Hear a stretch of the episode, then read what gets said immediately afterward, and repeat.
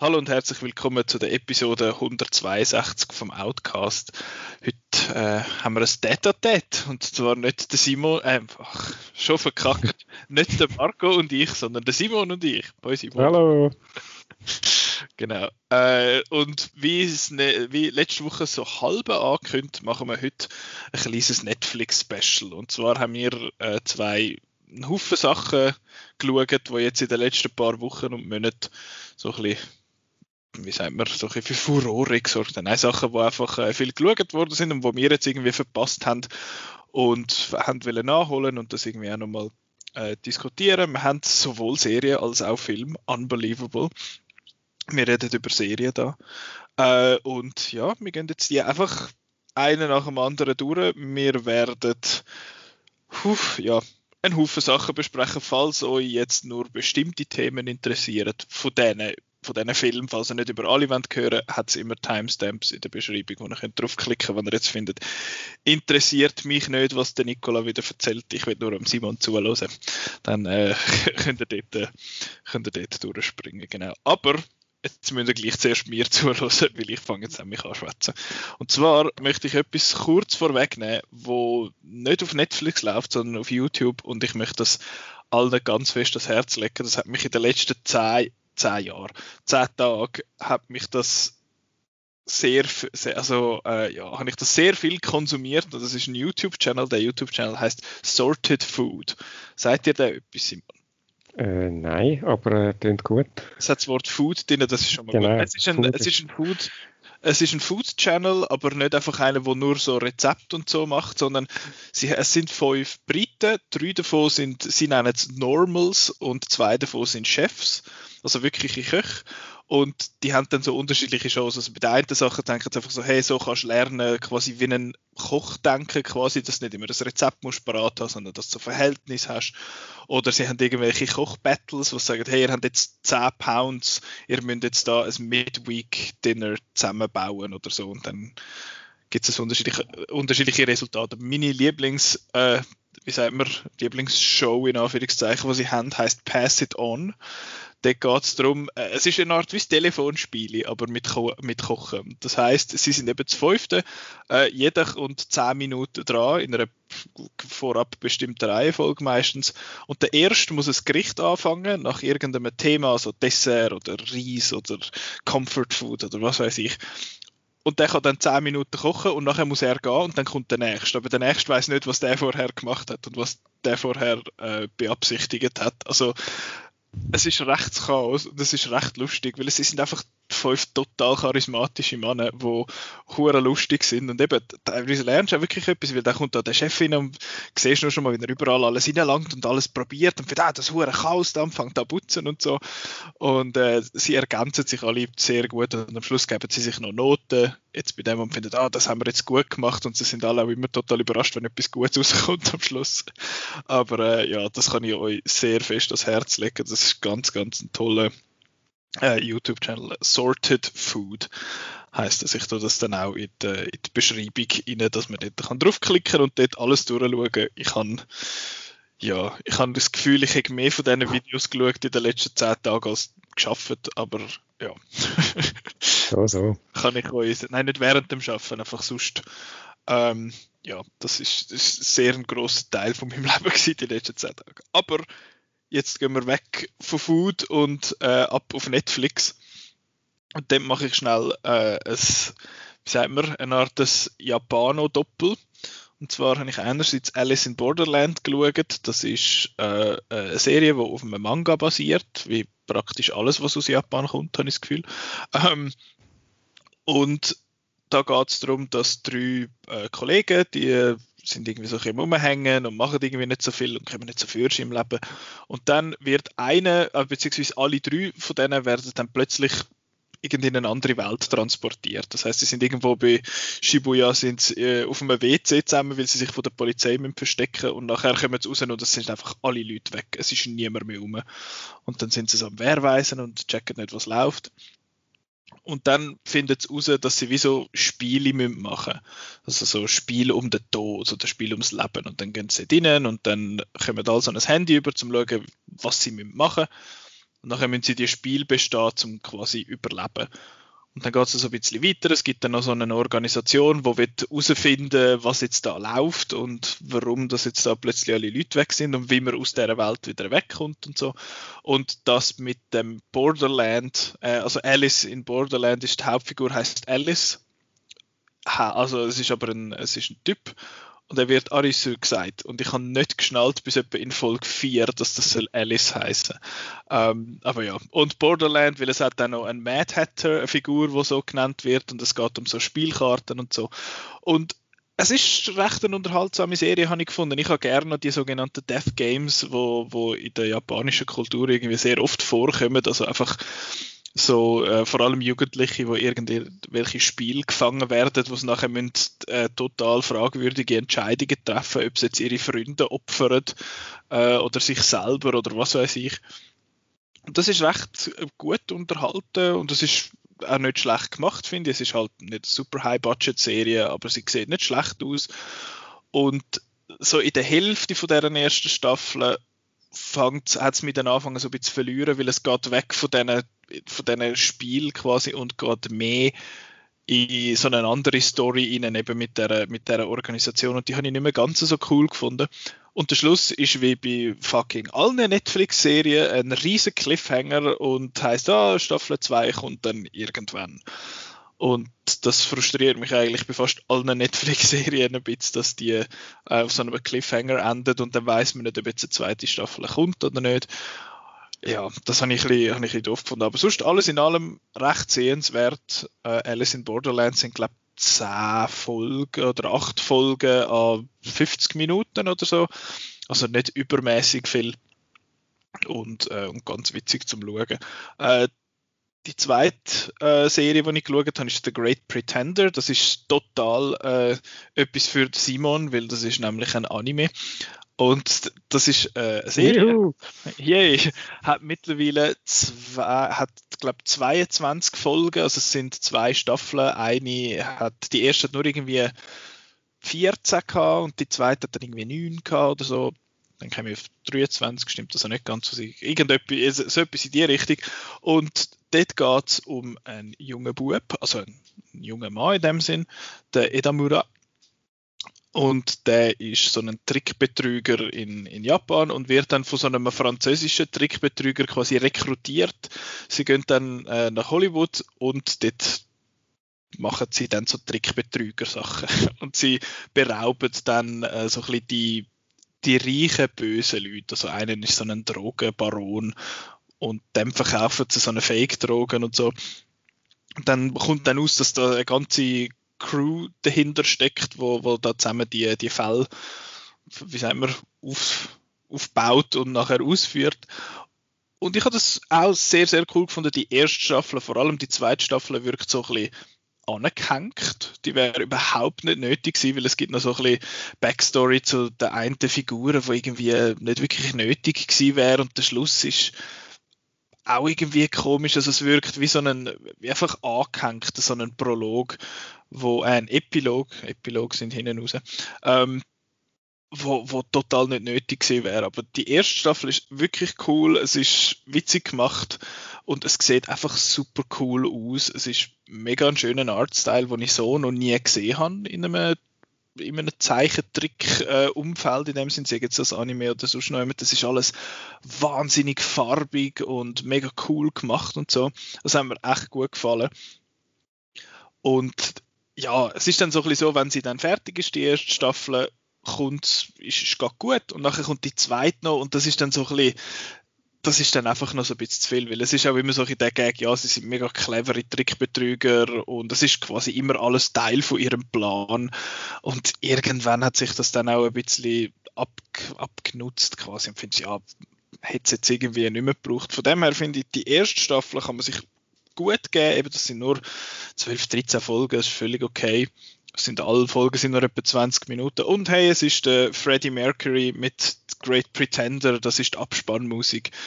Also, oh cool, dann kann ich auch schauen, vielleicht einfach einmal den Abspann. Kannst du ein paar Mal den Abspann schauen, genau. Aber der ist schon auf, auf Englisch, nicht auf Japanisch. Es ist auf Japanisch natürlich mit Untertiteln. Ich meine, der Great Pretender. Ah, der Great Pretender, nein, der Song ist der, der richtige Song. Der das hätte ich jetzt noch catchy gefunden, den mal auf Japanisch zu schauen. Wäre für mich vielleicht der einzige Grund gewesen, um das mal zu schauen. Genau, das nicht. Und das ist, ich bin sehr schockiert gewesen, so in der ersten Folge, bis etwa in die Hälfte, redet all die japanischen Synchronsprecher Englisch, weil die Figuren theoretisch Englisch miteinander reden.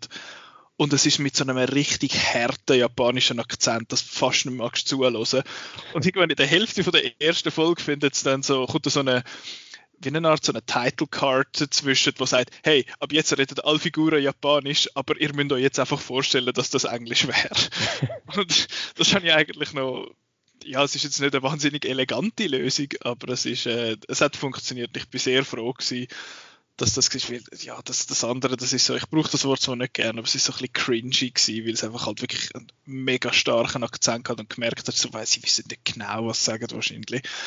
Ähm, und sie machen auch immer wieder Witz, dass sie sagen, sie Englisch, also dem japanischen Charakter, dass sie sein Englisch nicht so gut sagt, obwohl alle Japanisch reden miteinander.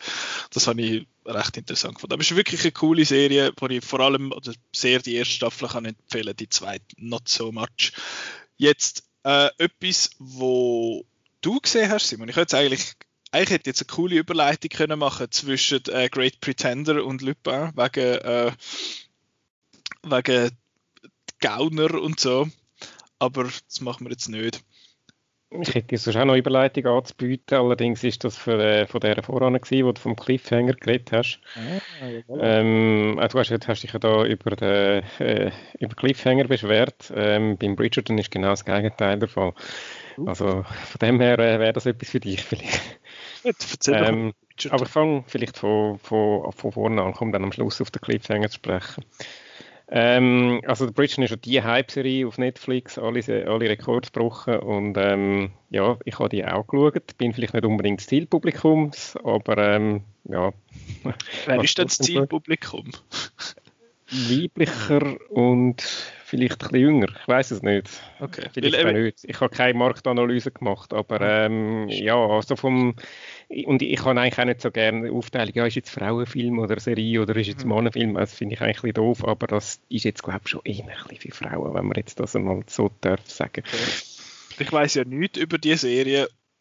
Mein Bild von dieser Serie ist, es ist horny, posh, England, so ein bisschen viktorianisch umeinander. So ein bisschen Downton-Abbey-Zeitalter irgendwie. Ich weiss nicht, ob das übereinstimmt, aber... Äh, vom Zeitalter, jetzt muss ich schauen, dass ich mich nicht allzu fest auf die erste lasse. Also es ist nicht viktorianisch im Sinne von, dass dort nicht die Königin Victoria äh, Königin Queen mhm. war, sondern äh, Queen Charlotte. Und ist im Jahr achtzehnhundertdreizehn, das ist vor oder nach dem Victoria, ich weiss, keine Ahnung. Ich ähm, müsste nach... Vorher. Vorher, glaube ich, ja, hätte ich jetzt gesagt. Aber ähm, eben, tut mich nicht darauf behaften. Geschichte ist äh, nicht meine Stärke. Nein. ähm, aber ähm, es geht jedenfalls in dieser Serie, wie gesagt, spielt im Jahr achtzehnhundertdreizehn und es geht eigentlich so ein bisschen um die titelgebende Familie Bridgerton. Ja. Das ist äh, eine wohlhabende äh, englische adelige Familie mit ähm, diversen Kindern, also beziehungsweise Jungen, die wir auch schon erwachsen sind, die äh, praktisch, wie ich in der letzten Folge kapiert habe, ähm, am Alphabet noch durch, ähm, durch äh, benannt sind. Also der erste heisst Anthony, der zweite äh, weiß auch nicht und sie, die vierte, die eigentlich die Hauptrolle ähm, hat, ist Daphne. Ähm, Ja, und eben das ist so ein bisschen eine, eine gute Familie und sie, die Daphne, ist, äh, ist so ein bisschen der Star am Debütantinnenball in diesem Jahr. Also das ist ja nicht die Debütantin, die dann so gehen tanzen. Das heisst, sie werden sozusagen auf dem, von der Familie auf dem Markt präsentiert, um dort dann ihre, ihre äh, Verehrer kennenlernen und so. Und, das ist dann, und, und dann ist es so, okay, ja, der ist jetzt, und der hat mir auch schon einen Heiratsantrag gemacht, aber ich warte jetzt noch, vielleicht einen anderen Heiratsantrag und alles so ein bisschen da, Ähm... Das ist mal das. Und ähm, sie findet, das ist aber eigentlich eine aufgeweckte, selbstbewusste junge Frau, die das alles ein bisschen doof findet und, ähm, und eigentlich keinen grossen Bock hat, jetzt sich da irgendwelche, ja, da, da in das in das Ding hineinbegeben, sich von irgendeinem dann heiraten zu lassen, weil sie, sie träumt dann noch ein bisschen, hat noch so ein bisschen den Traum von der sie, weil wenn einer heiratet, dann wirklich einen, den sie liebt und nicht einfach nur, weil halt äh, wealthy und, äh, und, und, und das überhaupt. Und ähm, ihre Mutter hat das damals eben auch so gemacht und sie will das jetzt auch, halt auch wirklich die richtige, wahre Liebe. Und die hat sie halt noch nicht gefunden. Und dann, ähm, das ist so ein bisschen die eine Familie, die Familie Bridgerton, die man in dieser Serie äh, begleitet. Die andere Familie ist die Familie Featherington. Die sind äh, ja, ein bisschen weniger äh, äh, angesehen. Sie haben äh, der Lord Featherington ist verschuldet, hat irgendwelche ein bisschen Scheiße gebaut. Und äh, die Mutter will jetzt unbedingt ihre drei Töchter da auch äh, in diesen Debütantinnenball unter die Haube bringen. Sie sind aber alles nicht so... Äh, weder besonders attraktiv noch besonders, äh, besonders geschickt da im öffentlichen Parkett. Und ähm, ja, ist darum so ein bisschen, naja, nicht so, äh, läuft nicht so alles, wie es sollte. Und dann kommt dann dort irgendwann mal eine Cousine oder irgendeine so eine entfernte Verwandte, die wo, wo dann eben noch schwanger ist, ohne Frühjahr. Und dann gibt es da noch, das ist eigentlich aber nur der Nebenplot, wo dann, wo dann sich da auch noch ein bisschen entwickelt. Der Hauptplot eben geht um die Daphne und die Daphne lernt irgendwann äh, den Duke of Hastings kennen. Simon heisst der, wie ich, vom Vornamen. Und äh, der ist ja so ein eben Duke, also das, was, ich weiß gar nicht, was... Der Graf, oder? Ein Graf, ja, einfach halt auch so ein bisschen äh, ein Adeliger und auch natürlich gute Adresse zum Landen, wenn dann natürlich auch alle Frauen und so. Der ist aber sehr reserviert und äh, will eigentlich äh, nicht heiraten. Aus einem Grund, der dann auch irgendwann rauskommt, äh, warum das so ist, mit einer Rückblende. Ähm, aber der, der, der will sein Leben lang Junggeselle bleiben. Und ähm, irgendwann treffen die sich dann, finden sich sympathisch und sagen, du komm, wir machen jetzt einfach äh, Fake, wir tun so, als würden wir da miteinander rumschäken und ja, vielleicht und so und äh, einfach, dass ich in Ruhe, also, dass wir, dass wir in Ruhe gelassen werden, dass nicht immer alle kommen und fragen und und und, ja, wir gehen jetzt einfach, dann tan- tanzen wir zusammen an diesen Bällen und tun das so ein bisschen rumschnüren, rumdingseln und Gesellschaftsklatsch äh, ein bisschen beführen, aber äh, einfach dann, dann werden wir einfach, haben wir unsere Ruhe und können miteinander ein bisschen, ein bisschen schwätzen und easy und gute Zeit haben, aber äh, keine Liebe, nichts, da, da, da. Wir wissen alle, wie das rauskommt. Genau, kannst du dir vorstellen, wie das dann rauskommt. Wenn alle The Boys I've Loved, Who the Boys I've Loved Before gesehen. Ja. Den besprechen wir übrigens heute nicht, den dritten Teil. Genau. Von ich habe ja, nur den gesehen. Ich auch. Ja, eben, also das ist, man kann sich denken, wie das dann sich entwickelt. Ähm, das Ganze, was man noch muss sagen, es umspannende äh, eine Art Rahmenhandlung, also die Geschichte wird eigentlich erzählt, so ein bisschen, oder so ein bisschen Erzählerin, die immer wieder vorkommt, das ist äh, so eine Klatsch, äh, anonyme Klatschjournalistin, äh, nennt äh, Lady Whistledown. Das ist einfach die, die ist immer so, das ist so Postille, wo alle von allen gelesen wird und äh, wo eben so der neueste Klatsch und Tratsch steht, ja, die hat jetzt mit dem abgehandelt, oder irgendwelche Skandal und Zeug und du, du, du. Und die ist eben anonym und niemand weiß, wer das ist und, äh, und, und, und das nimmt natürlich alle Wunder. Und das ist eben so ein bisschen der, der Ding äh, in dieser Serie, wo es so ein bisschen, äh, noch ein bisschen so einen Whodunit-Aspekt reingibt.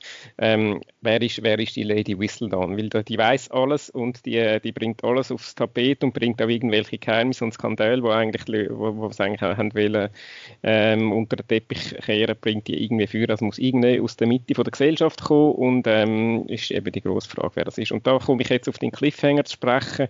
Äh, es wird in der letzten Folge, es sind neun Folgen und wird alles so ein bisschen darauf eingearbeitet, dass es eigentlich so, dass es nicht herausfindet, dass es äh, sie, bleibt, sie schafft es anonym zu bleiben und der Zuschauer weiß es auch noch nicht. Und dann in der letzten Einstellung von der Folge äh, tut sie dann noch ihre Kapuze äh, ähm, und dann sehen wir als Zuschauer, wer das war. Und denkt, okay, gut, ja, also gut ist in dem Sinne auch ein Cliffhanger, weil man dann halt nicht wissen, warum, aber ist das, geht das ja auf? Und, äh, äh, aber äh, ich, ich hätte jetzt eigentlich nicht damit gerechnet, dass, ich das, dass sie das noch äh, offenbaren, weil ehrlich gesagt, für mich ist das dann auch so ein bisschen, ist dann nicht so ein bisschen die Spannung weg, um jetzt eine zweite Season zu schauen, weil das, weil das noch so ein bisschen die Spannung reingebracht hat, weil sonst ist sie halt immer schon sehr... Ich finde es halt ein bisschen cheesy. Es ist, ähm, über diese Serie ist sehr viel diskutiert worden, und zwar vor allem sind es zwei Aspekte, die äh, diskutiert worden sind. Der eine Aspekt ist Sex, eben horny. Äh, es hat relativ intensive, freizügige, ja, also für so eine Netflix-Serie der Art schon recht freizügige Sexszenen. Ähm, und ähm, ja... Also es ist, also es ist glaube ich, auch noch schlimm, weil irgendwie sie, es, die Frau, die, die Hauptdarstellerin, die jetzt den Namen nicht auswendig weiss, die ist dann irgendwie EU, auf, auf irgendwelchen YouPorn-Portalen oder so auftaucht und äh, also irgendwie zusammen, also, also dass man einfach irgendwie die, die, die Sexclips dann dort auf diesen ominösen Portal aufgeladen hat, und das hat die natürlich nicht cool gefunden und überhaupt. Ähm, aber ja, ich habe das eher ein bisschen bemüht gefunden, vor allem weil halt die sechs Szenen gefühlt, glaube ich, von diesen neun Folgen alle in einer Folge verpackt sind. Nicht in zwei. Und hat, also hat wirklich, hat wirklich so eine Folge zwischen, wo du denkst, okay, gut, jetzt macht es schon wieder. Und klar, ja, sie sind dort, es geht halt ein bisschen darum, die, sie entdeckt ihre Sexualität, weil äh, ihr ist nie etwas gesagt worden im Voraus, wie das funktioniert und so, und sie hat keine Ahnung, wie, wie das geht. Und dann, ähm, ja, ich muss jetzt halt ein bisschen spoilern, aber irgendwann heiratet sie dann irgendjemand, ich sage jetzt nicht wer, und äh, nein, es ist überhaupt kein Cliffhanger. Es ist, es ist ja ziemlich klar, dass das ist ja in der Hälfte, also es ist jetzt nicht erst am Schluss, dass sie heiratet. Und dann hat sie da eben ihre Hochzeitsnacht und merkt, wow, das ist ja hure cool und so, wow, Sex. Und dann, äh, und dann wird sie die ganze, haben sie die ganze Zeit Sex, halt so typisch Newlyweds. Und äh, ja, ich habe es dann irgendwann gefühlt, ja, okay, wir checken es, es ist gut, wir, ich muss jetzt nicht die nächste Sexszene nochmal bringen und nochmal eine und ja, es ist okay. Schlimmer als The Room. Du.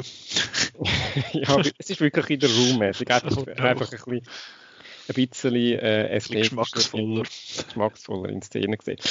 Und äh, das ist der eine Aspekt, über den sehr viel geschrieben wurde. Und der andere Aspekt, der auch für, für Kontroverse gesorgt hat, ist äh, das ganze People of Color-Thema. Und zwar spielen dort ähm, eben ähm, Schwarze oder eben People of Color spielen Rollen. Zum Beispiel äh, der, der Duke of Hastings ist ein äh, dunkelhäutiger Mann.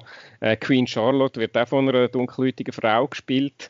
Und hat noch zwei, drei andere. Äh, So, äh, Rollen, wo man natürlich jetzt aus heutiger Sicht sagt, das kann eigentlich nicht sein, weil damals haben natürlich ähm, People of Color nicht, nicht einfach da können Königin werden. Das, äh, Queen Charlotte war eine Weiße und keine Schwarze.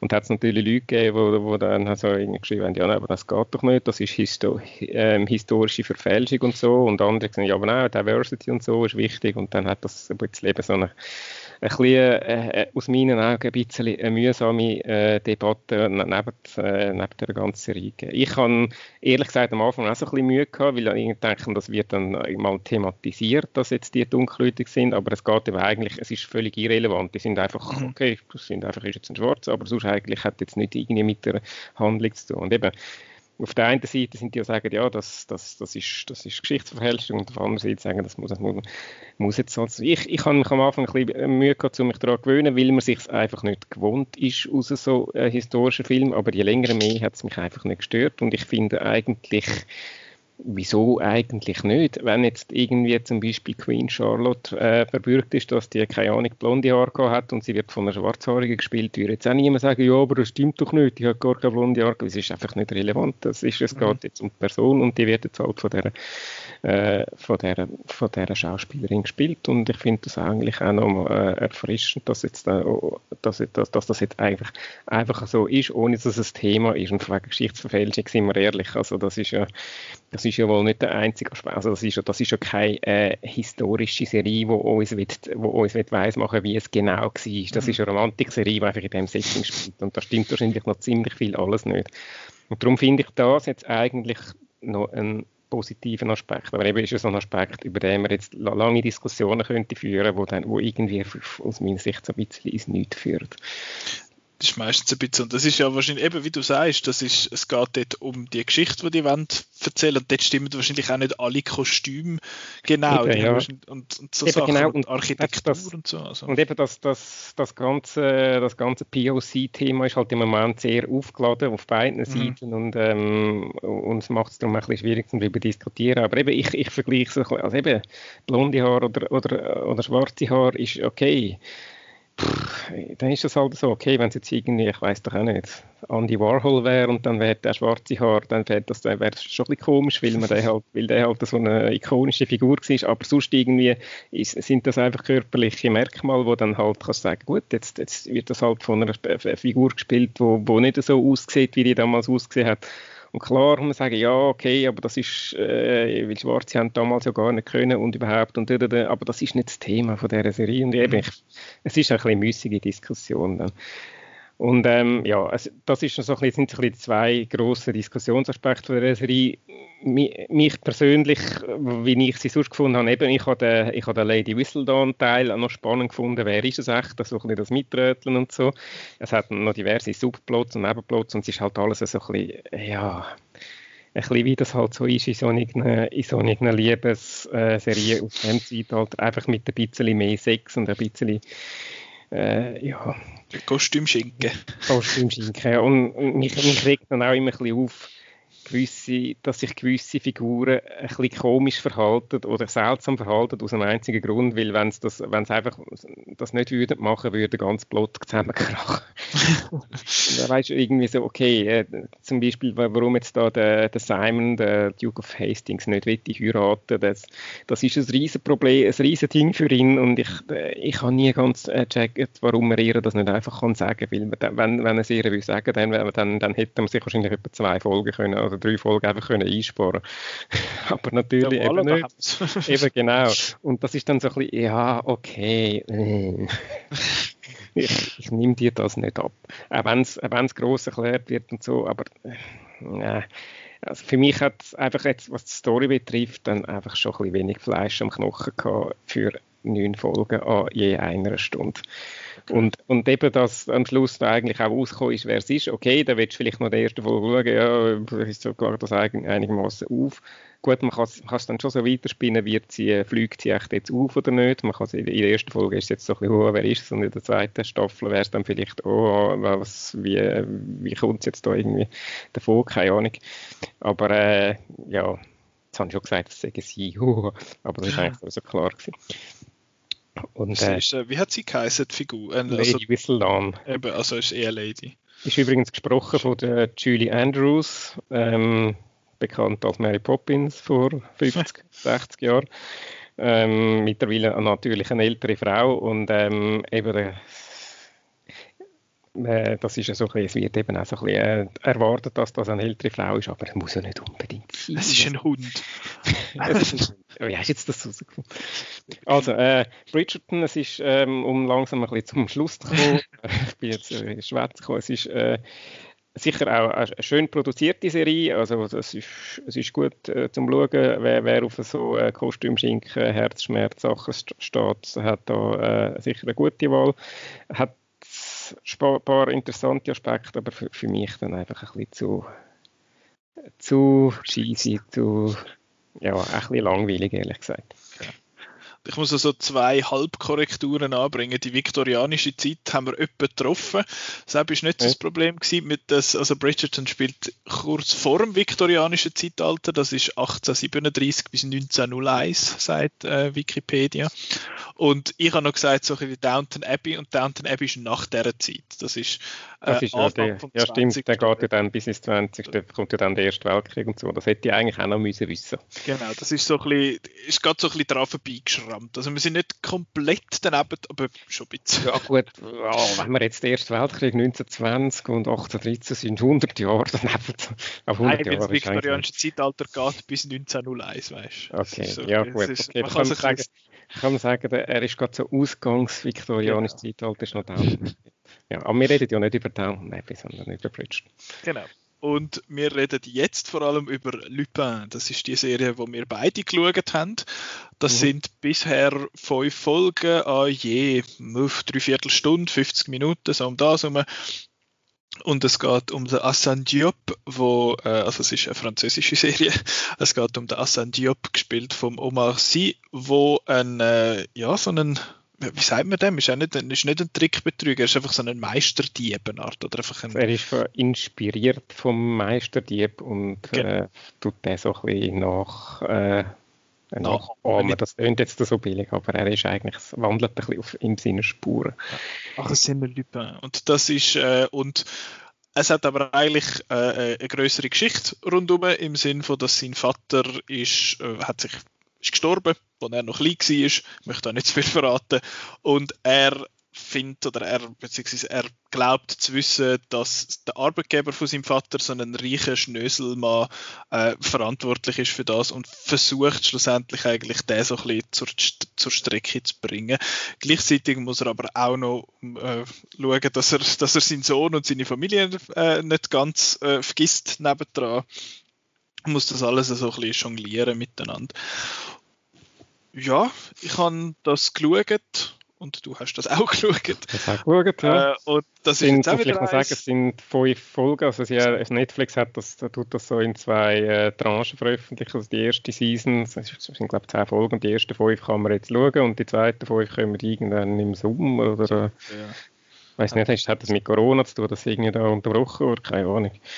Keine Ahnung, aber auf jeden aber. Fall heisst es im Sommer. Jetzt läutet gerade jemand da und ich kann den nicht wegklicken. Pech gewesen. Ähm, Ein Gruß. Das ist gut. Nein, äh, jetzt weiss ich gar nicht mehr, wo das wir gewesen sind. Genau, das sind die Folgen und das ist auch wieder so eine, wo findet, haha, ich mache jetzt wirklich einfach, es ist einfach wirklich einfach erst die erste Hälfte von dieser Serie. Es ist Nicht, äh, von dieser Staffel zumindest, es ist nicht fertig oder so und es hört auf einem Cliffhanger auf und finde so, ja, merci. Ja, ich habe so dort ein bisschen, ich habe ja nicht gewusst, okay, also ich habe gewusst, das sind fünf Folgen und dann die zweiten fünf werden im zweiten Ding drauf und ich habe irgendwie gehofft, dass dann die fünf Folgen so ein bisschen die erste Ding-Story fertig machen und es ist eben nicht so und dachte, oh nein, jetzt, können wir, jetzt geht das dann noch fünf Folgen weiter, weil irgendwie ist dann so. Die, die ganze, eben die ganze mit dem, wie hast du den, den, den reichen Schnöselbösewicht, wo ist, und haben gedacht, ja, das ist jetzt dann nicht gut, wenn es jetzt den verwünscht, und dann können wir dann vielleicht wieder irgendetwas Neues machen, aber dann denkt ah nein, scheiße, das macht es so als Cliffhanger, das heisst, jetzt geht dann nochmal fünf Folgen, wo man jagt er den wahrscheinlich dann noch weiter. Genau. Also es und, ist, äh, ja, ich kann die Serie, beziehungsweise es ist ja nicht, ich kann nicht die Serie äh, beurteilen jetzt, sondern die ersten fünf Folgen. Ich habe die eigentlich ganz unterhaltsam gefunden, jetzt nicht bahnbrechend oder so. Was ich mal muss sagen, also das Intro bzw. das Gang, Gang, Gang, Gang, Gang, Lupin, was da anknallt, das hat, glaube ich, der Lehrling gemacht, das sieht so kacke aus. Äh, und es ist, ja, es ist wirklich einfach solide Unterhaltung, wenn man jetzt nicht zu viel darüber nachstudiert. Das ist, es wird vor allem einfach dreht vom Omar Sy, der einfach so unfucking fassbar viel Charme hat und dem willst du einfach bei, dem, bei allem zuschauen. Er ist einfach so ein, so ein gemögiger Typ. Ja, und du hilfst ihm halt auch und findest es einfach cool, wie er dann alle eigentlich zum Narren haltet, weil er halt mhm. eben so ein, ein cleverer Meisterdieb ist. Und da hast du einfach das, das ist, das sind ja die Sachen, das schaut man auch gerne, so ein bisschen, so ein bisschen, du denkst, oh Scheiße, die anderen finden es aus und dann am Schluss merkst du, er ist eben doch der Schlauer gewesen. Mhm. Und das, äh, ist, das ist so ein bisschen der Motor von dieser Serie. Er ist halt schlauer als die anderen und ist, ist ihnen immer eine Nasenlänge voraus. Total, es ist... Mich, für mich scheitert in Anführungszeichen die Serie oder die fünf Folgen jetzt so ein bisschen am Drehbuch in dem Sinn. Einerseits hat es ein paar so Sachen, wo ich finde, so, yeah, das ist jetzt clever, wie sie das gelöst haben, und es hat aber auch sehr viel so Plot-Conveniences in dieser Serie. Oh ja. So, oh ja. Ich denke nicht. Also das ist mir ganz am Anfang in der ersten Folge, dort äh, stehlen sie etwas aus dem Louvre und da macht er dann so einen ganzen Trick und dann, also er tut so, als würde er das, was er klaut, kaufen, und dann gibt es so ein ganzes Kerfuffle, wie man so schön sagt, und dann sagen sie, oh nein, er ist unschuldig und so, und dann schicken sie ihn raus und er kann einfach aus dem Louvre rauslaufen, ohne dass irgendjemand mit ihm mitgeht oder so, irgendetwas, aber nein, er kann einfach dort durchs Louvre durchschalpen und so. Ähm, ja. Ja, ganz, ganz lässig, ich habe ja die Wikipedia-Geschichte gefunden, ja. sich, also, um, sich, um sich tarnen, um sich da als reich, äh, reicher Käufer auszugeben, hat er, hat er sich schnell einen Wikipedia-Eintrag, einen Fake-Wikipedia-Eintrag gemacht, äh, wo er sich da als irgendein Multimillionär mit seinem Bild, wie man dann im Nachhinein sieht, wie er das so gemacht hat, denke ich, ja, ja genau, Wikipedia, kann man einfach irgendetwas schreiben und dann ist das nachher online und alle lesen. Ja. Wenn man einmal hat wollen, äh, selber einen Wikipedia-Artikel äh, verfasst, Oder, oder auch nur ändern, das habe, habe ich auch schon, dann weiss man, okay, der, der geht noch durch siebentausend Leute durch, und wenn du irgendwo ein Komma vergessen hast, kommt dann nicht. Citation korrigiert. Und äh, es ist wahrscheinlich möglich, einen Fake-Artikel auf Wikipedia zu machen, aber das braucht extrem viel Zeit und dann musst du wahrscheinlich auch noch Ursprungsseiten gehen, also Verweisseiten gehen, fälschen und so, also das, das ist dann schon eine rechte Operation. Es ist sicher möglich, aber einfach so schnell, oh, komm, ich schreibe jetzt einen Wikipedia-Eintrag, ja, ja, ist gut. Ich glaube, das wäre ein paar Paradies für alle Kriminellen, wenn das einfach schnell ist. Ich glaube, wir spielen das jetzt schon fast ein bisschen zu weit da. Ja, natürlich. Klar. Es ist, es ist ja so ein bisschen gesucht, so Sachen, aber das sind einfach Fragen, die du dir dann stellst bei so etwas. Und vor allem, wenn die Serie sich da, oder das Medium so ein bisschen als ungescheit darstellt und findest so, hey, wir sind einfach mega clever, und dann findest du, ja, sind ja, eben. Also, du willst ihm das ja dann ein bisschen abnehmen, dass er so clever ist. Und dann hast du, klar, kann man immer alles äh, sagen, okay, ist jetzt halt nicht gezeigt worden, vielleicht hat er sich also schon, schon mega lange im Voraus geplant und so, okay, ja. aber ja, ist dann, es ist dann, es wirkt einfach so ein bisschen billig, so ein bisschen, ja, ja, eben genau, wir zeigen euch, wie clever das wir sind, aber eigentlich sind wir einfach faul, zum, zu faul, um das jetzt genauer erklären. Und es gibt eben, es hat noch in der ganzen, in der ganzen weiteren Ding immer wieder so, so, so Beispiele, wo wir sagen, nein, ja, ist, ist okay, irgendwann, wo er dort, äh, in einer späteren Folge, führt er da einen, einen, einen Cop, einen, einen Polizist, und macht dann auch wieder so ein bisschen Trickli, und am Schluss kommt raus, dass er eigentlich eine ganze, ganze Zeit im gleichen Gebäude geblieben ist, wo im Polizeigebäude, da denkst du, Moment, Moment, Moment, wie hat er jetzt das genau gemacht? Und da mit denen, äh, einfach so schnell, äh, schnell da im Polizeigebäude, da in irgendeiner Besenkammer, so, so schnell so also super modernes Fernsehstudio und so aufbauen, also wie ist jetzt das gegangen? Aber er ja, kann auch einfach alles. Oder, oder, oder, dann, oder man dann irgendwann spielt Twitter noch eine Rolle, und dann, ach, okay, ja, hat jetzt einfach einen Tweet aus, das ist so ein bisschen wie irgendein, irgendein so ein bisschen, ja, wie sich irgendein Nicht-Twitter-User Twitter vorstellen, ja, man geht dann auf Twitter und dann mache ich einen Tweet und dann geht der viral und dann reden alle davon, ja, ja, genau, so, so, so einfach ist das. Und einfach alles so ein bisschen, naja, okay, aber... Wie du sagst, also wir, wir tun wahrscheinlich jetzt da so ein bisschen zu weit spinnen. Letztendlich ist es einfach so ein bisschen Unterhaltungsserie, und als die ist es auch easy zum Schauen. Also ich habe eigentlich das auch gerne geschaut. Und eben auch der Omar Sy ist halt wirklich einfach, man, man schaut ihm gerne zu. Und ich finde halt auch ein bisschen schade, eben, dass, ich glaube, die Serie halten die Zuschauer für ein bisschen dumm. Jetzt einerseits, dass sie, dass Zuschauer dieser Serie das alles durchgehen lassen, zum einen, dass einfach das jetzt alles halt geht, und andererseits wird dann wirklich alles immer wieder wiederholt und findet so, hey, weisst du noch, vor zehn Minuten hat er im Fall das gesagt, und das ist ja, garantiert ja. auch kein Setup gewesen für irgendetwas nachher und so, und ich finde so, ja, ich habe es geschnallt, ihr müsst es nicht schon wieder zeigen. Ähm, das, das, ja, das hat mich einmal ein bisschen genervt, und eben das, ja, er ist ja so Fan von dem Arsène Lupin, und dass er für all seine Sachen ein Anagramm braucht von dem Namen, ist so dumm.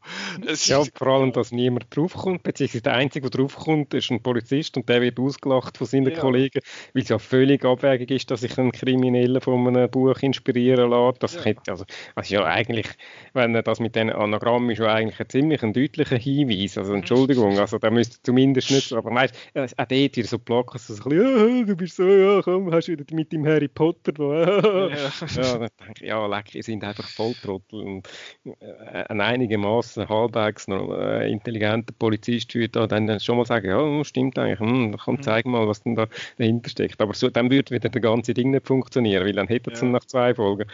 Aber, ja. Das ist schon, das, das ist schon ein bisschen schwierig dann gewesen. Und halt, ich finde aber dann trotzdem, dass eigentlich die Story, die das Ganze antreibt, die Motivation von ihm und alles, das finde ich schön gemacht und ist gut aufgebaut, und finde ich, wird auch gut erzählt.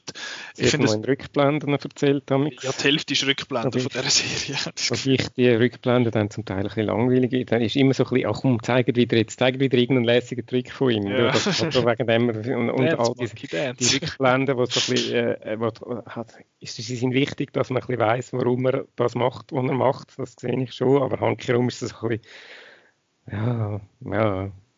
Ich habe das jetzt nicht so schlimm gefunden im Fall. Ich habe gefunden, die Balance zwischen dem quasi jetzt und diesen Flashbacks habe ich nicht mega, nicht mega schlecht gefunden. Ich habe es gefunden, es ist recht okay ausbalanciert. Ich finde auch, der, der Darsteller, der Jungdarsteller, der ihn als junger Jugendlicher spielt, ist recht gut. Von dem her hat das für mich echt ganz gut funktioniert. Also, ja, eben, es ist jetzt nicht super hochstehende Unterhaltung, das Ganze. Es ist sehr leicht, es ist nicht...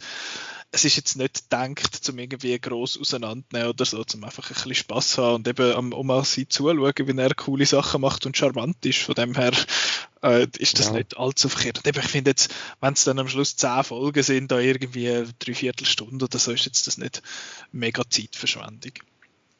Ja, ja. Nein, eben, lässt sich gut schauen. Also, ist kurzweilig. Und eben die fünf, die jetzt schon da sind, die hatten wir in einem, zwei Tagen haben wir die geschaut. Also von dem her ist das eben, ist das eigentlich auch noch angenehme, angenehme, soll ich sagen, Umfang. Ein bisschen länger als ein Film, als alle zusammen jetzt, mhm. aber doch irgendwie, das kann man, da, da muss man jetzt nicht gerade ewig lang dran rumkatschen.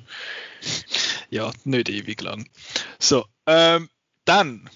verlassen wir, apropos nicht länger dran rumkatschen, dann catchen wir nicht mehr weiter an der Serie, sondern gehen über zu den Filmen. Äh, ich würde sagen, ich übernehme schnell. Und zwar mhm. habe ich wieder etwas gesehen, was du nicht gesehen hast, und das ist der Film Space Sweepers. Das ist ein koreanischer Film, da geht es darum, dass im Jahr zweitausendzweiundneunzig, also ja, bald, in siebzig Jahren, ist die Erde fast unbewohnbar und das ist so ein bisschen Blade Runner-esk auf der Erde. Und so eine reiche Gruppe von Leuten hat äh, wie eine Art Parallelzivilisation aufgebaut außerhalb der Erde, also im Weltall, sogenannte. Äh, geführt wird das ganze Vorhaben vom Sullivan, der wird einfach Sullivan genannt und ist gespielt von Richard Armitage, den man kennt als Thorin Oakenshield von den Hobbit-Filmen. Und dort in, dem, in der Zivilisation, also die ist recht gross, das sind nicht einfach nur so, ist nicht nur so ein Elysium-mäßiger Ding, sondern es ist wirklich ein ganzes System quasi, das dort draussen lebt. Und dort gibt es sogenannte Space Sweeper, das sind einfach Gruppen von Leuten, die dort rumheizen und quasi den Weltraumabfall einsammeln. Und dann sammeln sie, sind sie dort so ein bisschen am Sammeln, es hat so eine äh, Ragtag Group of, äh, wie, wie sagt man denen, so ein bisschen Delinquents, hat so ein bisschen, ja, so ein bisschen Leute, die ein bisschen am Rand von der Gesellschaft leben, das sind vier von denen, der eine davon ist ein Roboter. Und die findet bei einer von, der, von ihren Aufgaben, in dem sie von ihren Missionen, findet sie ein kleines Mädchen. Und nach dem Mädchen wird gefahndet. Und zwar, weil vermutet wird, beziehungsweise sie ist angeblich eine hochexplosive Bombe. Ja, das ist so die Ausgangslage von dem Ganzen. Das hat noch so eine Art übergreifende Storyline, wo die Hauptfigur, seine Tochter, äh, verliert er relativ früh.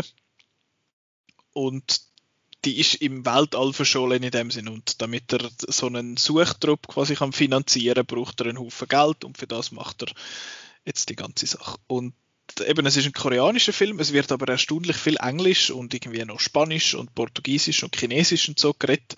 Also es reden einfach alle, wie sie können und alle verstehen es wegen irgendwelchen sofort, äh, wie heißt simultan Übersetzer, die sie irgendwie ihren Helm und so drin haben.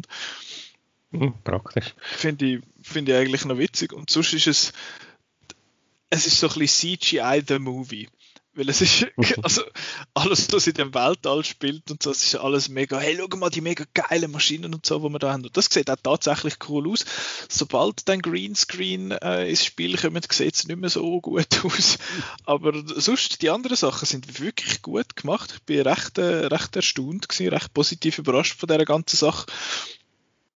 Und die ganze Hauptstory, eben vor allem mit, der, mit dem Hauptcharakter, den ich jetzt den Namen vergessen habe, seine Geschichte ist eigentlich sehr schön und es hat allgemein eigentlich recht eine schöne Geschichte dahinter, äh, wo aber einfach so ein bisschen alles in die Länge gezogen wird. Der Film ist auch irgendwie, was ist er, hundertvierzig Minuten oder so, also ist relativ lang dort und er zieht sich einmal auch ein bisschen und er Er gibt dann aber auch seinem, dem, dem Bösewicht, dem, dem Sullivan, der einfach so ein bisschen Space Elon Musk ist, dem geben es dann irgendwie einfach ein bisschen zu wenig Zeit und der sieht auch, wenn er so mega hässig wird äh, oder irgendwie sich aufregt, dann siehst du, wie so seine Adern irgendwie mega dick werden und irgendwie rot und das, also es schiesst ihm dann wirklich so das Blut in den Kopf durch die Ader, also sieht aus, als wäre er irgendwie besessen oder so.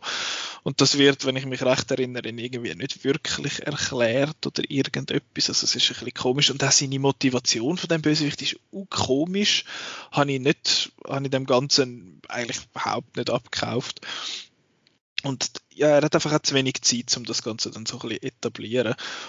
Ähm, Sonst gemacht eben die Machart, sonst gefällt mir noch gut. Es hat so Polizisten, die aussehen wie der Chappie vom Film Chappie auf Steroiden.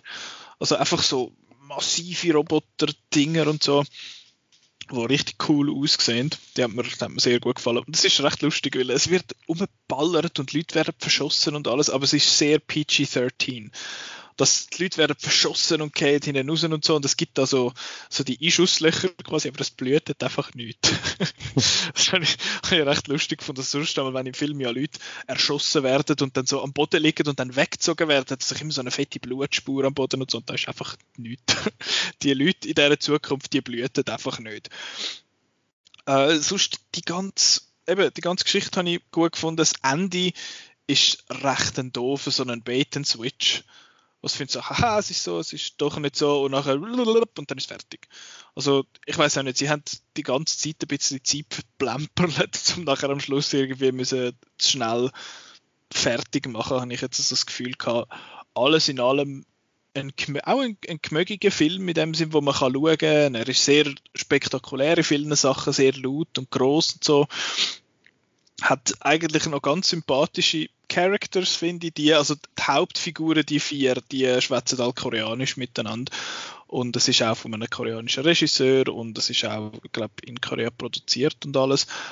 Ähm, ja, muss man jetzt nicht ums Verwurgen gesehen haben, finde ich, aber er sieht cool aus. Die Geschichte an sich ist noch, noch okay, finde ich. Muss man jetzt aber nicht ums Verwurgen die fast zweieinhalb Stunden investieren. Space Sweepers. Good, not great. Mein Fazit ja. An dieser Stelle. Äh, ich würde ihn empfehlen.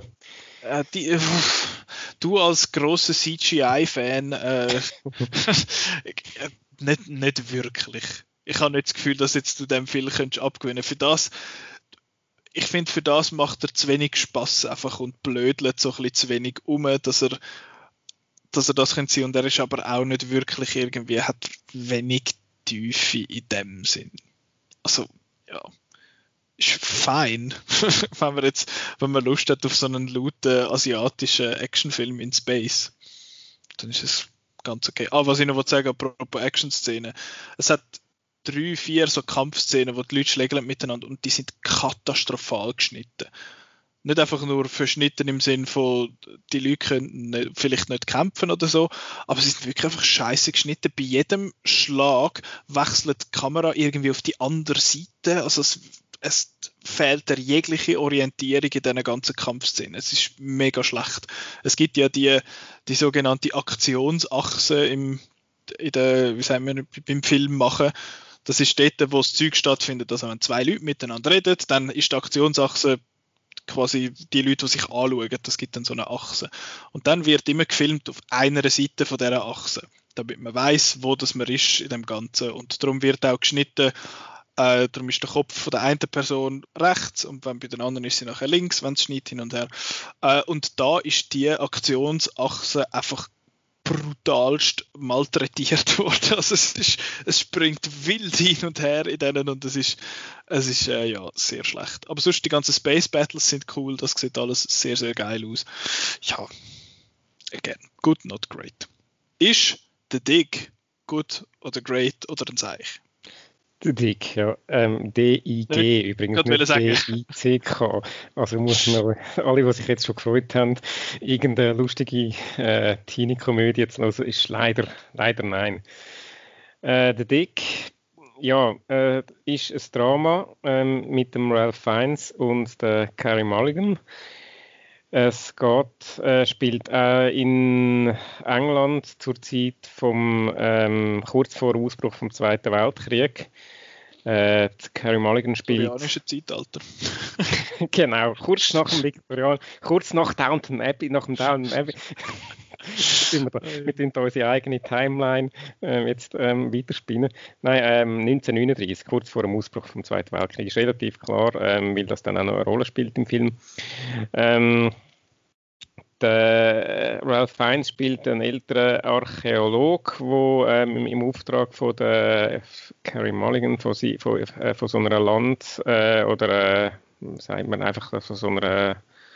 Ja, sie besitzt das Haus und da Ländereien und, ähm, und er geht dort Ausgrabungen machen und deck, entdeckt dann dort auch so Spuren von irgendeinem alten Schiff. Und ja, das, das ist dann noch etwas recht Cooles. Und dann äh, kommt irgendwann noch, ähm, kommt dann noch das, das britische Museum, das sagt, oh, oh das, ist, das interessiert uns, wow, wir wollen das, ähm, das gehört uns im Fall. Und dann sagen, sagen nein, äh, Moment, Moment, äh, das gehört, äh, der, okay, ich muss, ich habe ihren Charakternamen gerade nicht mehr präsent, Moment kurz. Ähm, Äh, da, da, da, da, ähm, Edith Pretty, äh, nein, ähm, Pretty, Edith, Edith Pretty, genau, sie heißt Miss Pretty, oh, she's pretty. Oh. Ähm, Miss Pretty, genau, ihr gehört das eigentlich, weil das ist auf ihrem Land und so, und dann ist da ein bisschen, ja, wer, wer, wer darf jetzt da weitermachen und da, da, da. Und gleichzeitig, ähm, also sie ist allein, äh, ihr Mann ist gestorben und sie ist krank und sie hat einen Bub und ähm, der Bub äh, freundet sich dann auch noch mit, ähm, äh, mit dem Archäologen. Und dann ist alles so ein bisschen, geht es ein bisschen drum, ja, was ist jetzt da mit diesen äh, mit diesen alten Sachen. Und irgendwann in der Hälfte vom Film, also der Film geht zwei Stunden etwa, und in der Hälfte vom Film kommt dann plötzlich noch, kommt dann noch Lily James und äh, kommt dort auch noch ein bisschen graben und äh, jetzt kann man das, kann man das doppeldeutig verstehen. Das habe ich durchaus beabsichtigt. Äh, er lebt dann auch noch so eine Romanze, also sie ist eigentlich verheiratet, aber er lebt eine Romanze mit dem anderen. Und äh, ja, um schon mal äh, mit meinem Urteil vorzugreifen, äh, das hat mich dann schon äh, einfach so von der, vom Storytelling her ein bisschen irritiert, dass eben, weil man ist jetzt schon in der Hälfte vom, vom zweistündigen Film und dann kommt plötzlich eine neue Figur und in der zweiten Hälfte ist eigentlich ist die Lily James-Figur dann fast schon ja, im Zentrum zumindest, äh, nimmt eine sehr wichtige Rolle. Moment, Moment, wer ist das? das? Das hat für mich einfach nicht so ganz funktioniert äh, bei dem Film. Und eben sonst, es ist ein schöner Film, er ist wirklich wunderschön gefilmt zum Anschauen. Ähm, ist auch wieder, ja, okay, Netflix, äh, ist das der richtige Ort für den? Wahrscheinlich nicht. Ich kann, ich kann ihn wenigstens im, schön im Heimkino schauen und in, in vier K, also von dem her ist wirklich ist, ist cool. Ist, äh, Er ist eigentlich auch schön gemacht, nicht nur vom optisch her, sondern er versucht so ein bisschen das, äh, das Archäologie-Thema ein bisschen zu verknüpfen mit dem Thema Vergänglichkeit von, vom Leben von der, von der, von der Menschen. Und das eigentlich hat er so ein paar schöne Ansätze, wo, wo, wo wirklich so ein bisschen, wo ich zwischendurch denke, ah doch, irgendwie, irgendwie spricht mich das doch noch an, bevor es dann irgendwie wieder gekippt ist und dann wieder sehr cheesy geworden ist und sehr melodramatisch und denkt, nein, nein. Äh. Und eben das in Kombination mit dem, mit dem, mit dem seltsamen äh, Storytelling, wo, wo eben in der Hälfte des Films plötzlich neue Figuren auftauchen, hat mich dann so ein bisschen unzufrieden, jetzt nicht unbefriedigend, äh, unbefriedigend hinterlassen. Also irgendwie, es ist ein, es ist ein schöner Film, wo man, äh, wo man sollte auf einer grossen Leinwand schauen, aber er äh, hat mich nicht ganz, nicht ganz überzogen. Okay. Gute Schauspieler aber, äh, Ralph Fiennes und äh, Carrie Mulligan. Ich habe es auch noch angenehm gefunden, dass sich zwischen den beiden keine Liebesgeschichte entwickelt, weil er ist schon verheiratet und äh, eben darum haben sie wahrscheinlich auch gedacht, sie müssen da noch den Lily James Charakter bringen, dass man doch noch irgendetwas Liebesding in haben. Aber jetzt eben zwischen den Protagonisten hätte ich das dann wieder ein bisschen weird gefunden, weil er doch ein rechter Altersunterschied ist und das, und, und das einfach ein bisschen, ein bisschen bemüht. Ich habe es eigentlich sehr schön gefunden, wie die untereinander interagieren, die Figuren, so ein bisschen äh, mit Zuneigung, ohne dass jetzt gerade irgendwie sich müssen küssen und so. Und, ähm, und mit dem Bub, der ist auch noch, der, der, der ist auch so ein bisschen da und äh, wird dann auch irgendwie wichtig, aber, aber irgendwie ist, ist, ist seine Story doch irgendwie zu wenig, zu wenig ausgearbeitet, dass einem da wirklich ans Herz geht. Und, und am Schluss ist dann einfach so ein bisschen zu wenig von allem. Und das ist ein bisschen schade gewesen. Nichtsdestotrotz wäre eben, ist es ein, ein, ein, ein schön gemachter Film. Okay. Also jetzt haben wir zwei Filme besprochen, die inhaltlich so ja, ja sind und aber noch schön zum Anschauen. Genau, ja. Sehr auf eine andere Art. Ich hatte es noch gehofft, wo du gesagt hast, so, ja, in der Hälfte habe ich gefunden, oh, kommen Aliens oder so, aber nein, nichts nicht Lässiges. Nein, es kommen keine Aliens. So viel, so viel Spoiler tun jetzt schon mal, es kommen leider keine Aliens. Oh äh, dann ein, eine Art, ein Film, da kommen auch keine Aliens vor, aber Tier ist etwas, wo ich geschaut slash durchgespielt haben äh, und etwas, wo du so halb hast können machen, weil Dein Abspielgerät hat sich gewählt. Aber mein Abspielgerät hat das offenbar nicht cool gefunden. Der Not steckt, der Not. Äh, oder wie sagt man? Notbremse gezogen. Ja. Mehrmals. Also ich habe es oh, probiert ja. und bin abgestürzt und irgendwann habe ich es dann aufgegeben. Es geht um den interaktiven Film Animals on the Loose. Das ist ein, äh, so ein Bear Grylls Interactive Movie Adventure Dingens. Und ich bin einfach irgendwie so ein bisschen per Zufall über das gestolpert, wo ich geschaut habe, was wir dann noch so könnte, äh, besprechen in dieser Folge. Und gefunden, ja, drei Viertelstunden, das machen wir doch schnell. Und eben, es ist einfach so ein Bear Grylls Adventure, wo man, wo man in so einem, was ist das, so einem, es ist eine Art des Tierreservat ja, in Afrika. Tierreservat, ja, genau.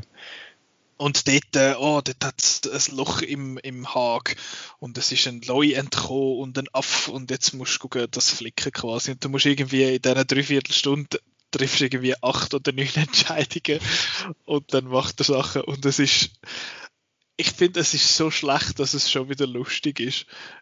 Ich weiß nicht, das ist vielleicht mehr etwas für Leute in meinem Alter oder jünger. Ich weiß nicht, ob euch Blues Clues etwas sagt. Auf Deutsch hat das äh, Blau und Schlau geheißen. Das ist äh, um so einen Typ gegangen, so einen, äh, so einen Junggesell, so einen Mann mit einem gestreiften Pulli, der einen blauen Cartoon-Hund hat. Und der ist dann die ganze Zeit so durch sein Haus durchgejoggt, und zwar so joggt vor einem Greenscreen, einfach auf der Stelle trabend. Und dann, hat's, äh, ja, dann hat er dort einmal Sachen müssen finden und dann, hm, liebe Kinder, wo muss ich denn jetzt äh, hinschauen? Und dann siehst du überall dort also so eine blaue Tatze von dem, äh, von, wie sagt man, Wörter, einen, einen Fußabdruck von dem Hund hat. Dort muss man dann drauf schauen und dann kannst du mit dem Fernseher schwätzen und der gibt dann aber keine Antwort, wie es im Fernsehen ist. Und jetzt da kann man das quasi auch machen. So, hm, was soll ich machen? Soll ich jetzt mit dieser Boa konstrikten oder soll ich die jetzt wegdrücken oder soll ich die jetzt unter Wasser nehmen? Und, so.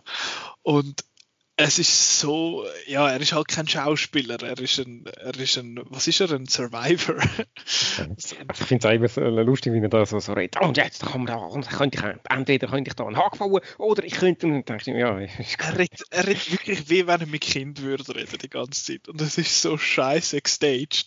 Also er rennt dann an einer Stelle von so einem Leu davon, aber du siehst den Leu und ihn nicht einmal in der gleichen Einstellung. So, ja, okay, nice try though.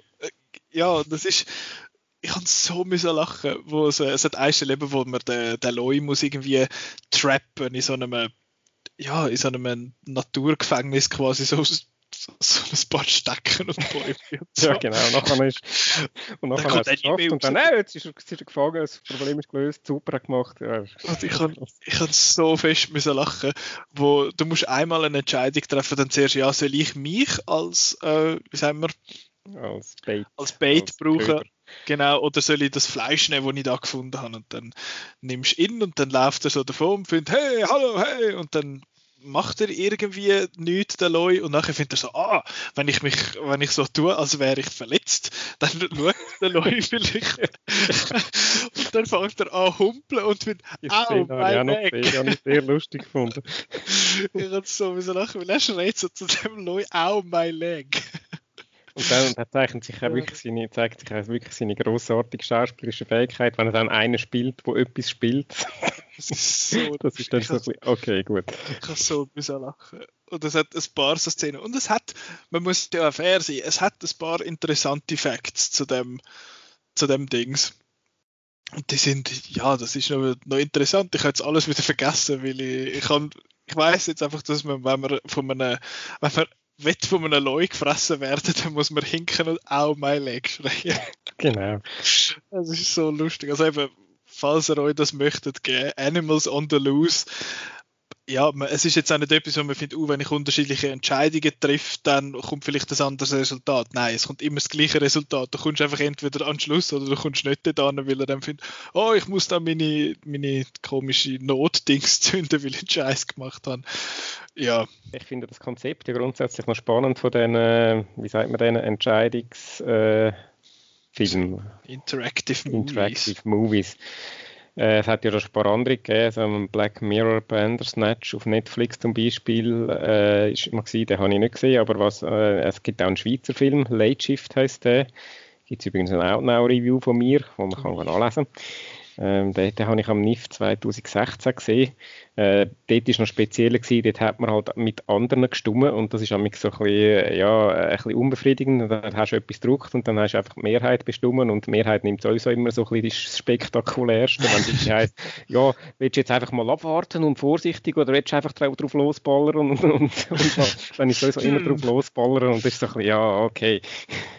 Ähm, und, und es wäre ja dann auch noch spannend, das mehrmals zu schauen und schauen, wie es dann eben, wie, sie, wie, wie dann die unterschiedlichen, äh, unterschiedlichen Storyverläufe sind. Ähm, von dem her äh, finde ich es eigentlich eben schon noch spannend, so, so Sachen, auch wenn das wahrscheinlich jetzt nicht das grosse Zukunftsmodell ist, weil es halt dann irgendwie, also eben entweder durch Gamen oder durch Film schauen, das ist ja so ein bisschen etwas zwischendrin, wahrscheinlich zu wenig Interaction für Gamen und ein bisschen zu viel, für, wenn du einfach willst, eine coole Story haben. Aber einfach, eigentlich so vom Grundkonzept her finde ich es cool, ich habe bis jetzt aber noch nie etwas gesehen, was wirklich, wirklich cool ist von der Geschichte her. Und das ist eben, das ist halt einfach so ein bisschen äh, Stand sozusagen. Also, wenn ich das jetzt nach diesen zehn, fünfzehn Minuten, die ich dann kann beurteilen kann. Ja, also wenn, wenn man sehen will, wie der, äh, wie der Bear Grylls ein Blutegel nicht isst, weil er muss kötzeln fast, dann kann man das schauen, aber äh, ja, es ist jetzt nicht wirklich deine Zeit wert.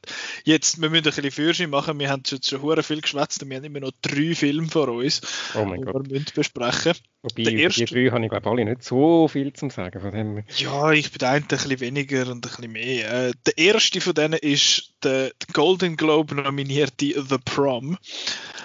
Finde ich noch schon spannend, dass der für Golden Globes nominiert ist, nur weil es ein Musical ist wahrscheinlich. Äh, dort geht es um eine Gruppe von, wie sagen wir so, scheiternden Broadway-Darstellerinnen. Äh, die Meryl Streep, äh, gespielt von der Meryl Streep, ähm, James Corden, der Nicole Kidman und dem Andrew Reynolds. Äh, und die reisen von New York nach Indiana, weil dort äh, hat es eine Schülerin, die lesbisch ist und eigentlich gerne mit ihrer Freundin an die Prom will, aber die konservative Schulleiterin dort findet, nein, das geht nicht, wir müssen jetzt leider die Prom ganz absagen. Und alle sind hässig auf sie und die äh, Broadway-Leute, die, jetzt, die gehen jetzt da nicht, um quasi ihr Image aufbessern, weil sie ständig als, Narzisst, äh, als narzisstisch bezeichnet werden. Ja, und dann am Schluss müssen sie sich natürlich nicht nur mit dieser Situation, sondern auch mit sich selber auseinandersetzen, nicht wahr? Das ist so die, die grob, der grobe Umriss von dieser Geschichte. Und ich habe zuerst mal gerade vorab eine Frage an dich, Simon. Warum zur Hölle geht der fucking Film hundertzweiunddreißig Minuten? Das frage ich mich auch. Was ich jetzt, was ich jetzt an dieser Stelle gerade noch sagen, ich habe den Film in zwei Teile geschaut, weil zwischendurch, zwischendurch hat es die Nacht gegeben. Ja, ziemlich genau nach etwa einer Stunde bin ich kurz Nacht essen und habe dann nachher die zweite Stunde fertig geschaut. Während der Nacht habe ich gedacht, wow, cooler Film. Ja, das hat bis jetzt recht Spaß gemacht. Und die zweite Hälfte dachte ist das noch der gleiche Film?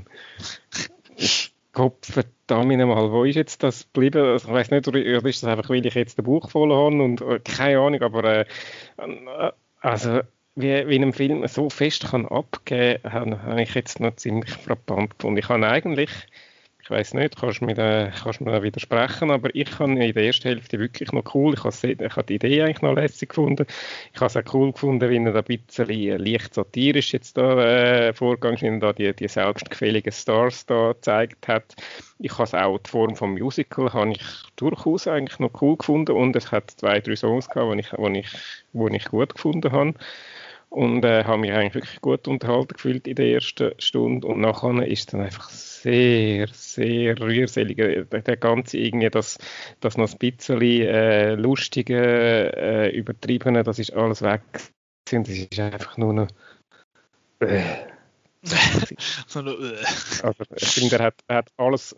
alles verspielt in der zweiten Hälfte und eben er ist hure lang und und ja. eben er geht also und die und es fühlt sich und und auch die Songs, die ich am Anfang noch lässig fand, fangen sich an repetieren und tönen dann immer ein bisschen gleich gegen Schluss vor allem. Es ist irgendwie, es fehlt einfach irgendwie, ich weiß nicht, also er irgendwie verkackt er sich's.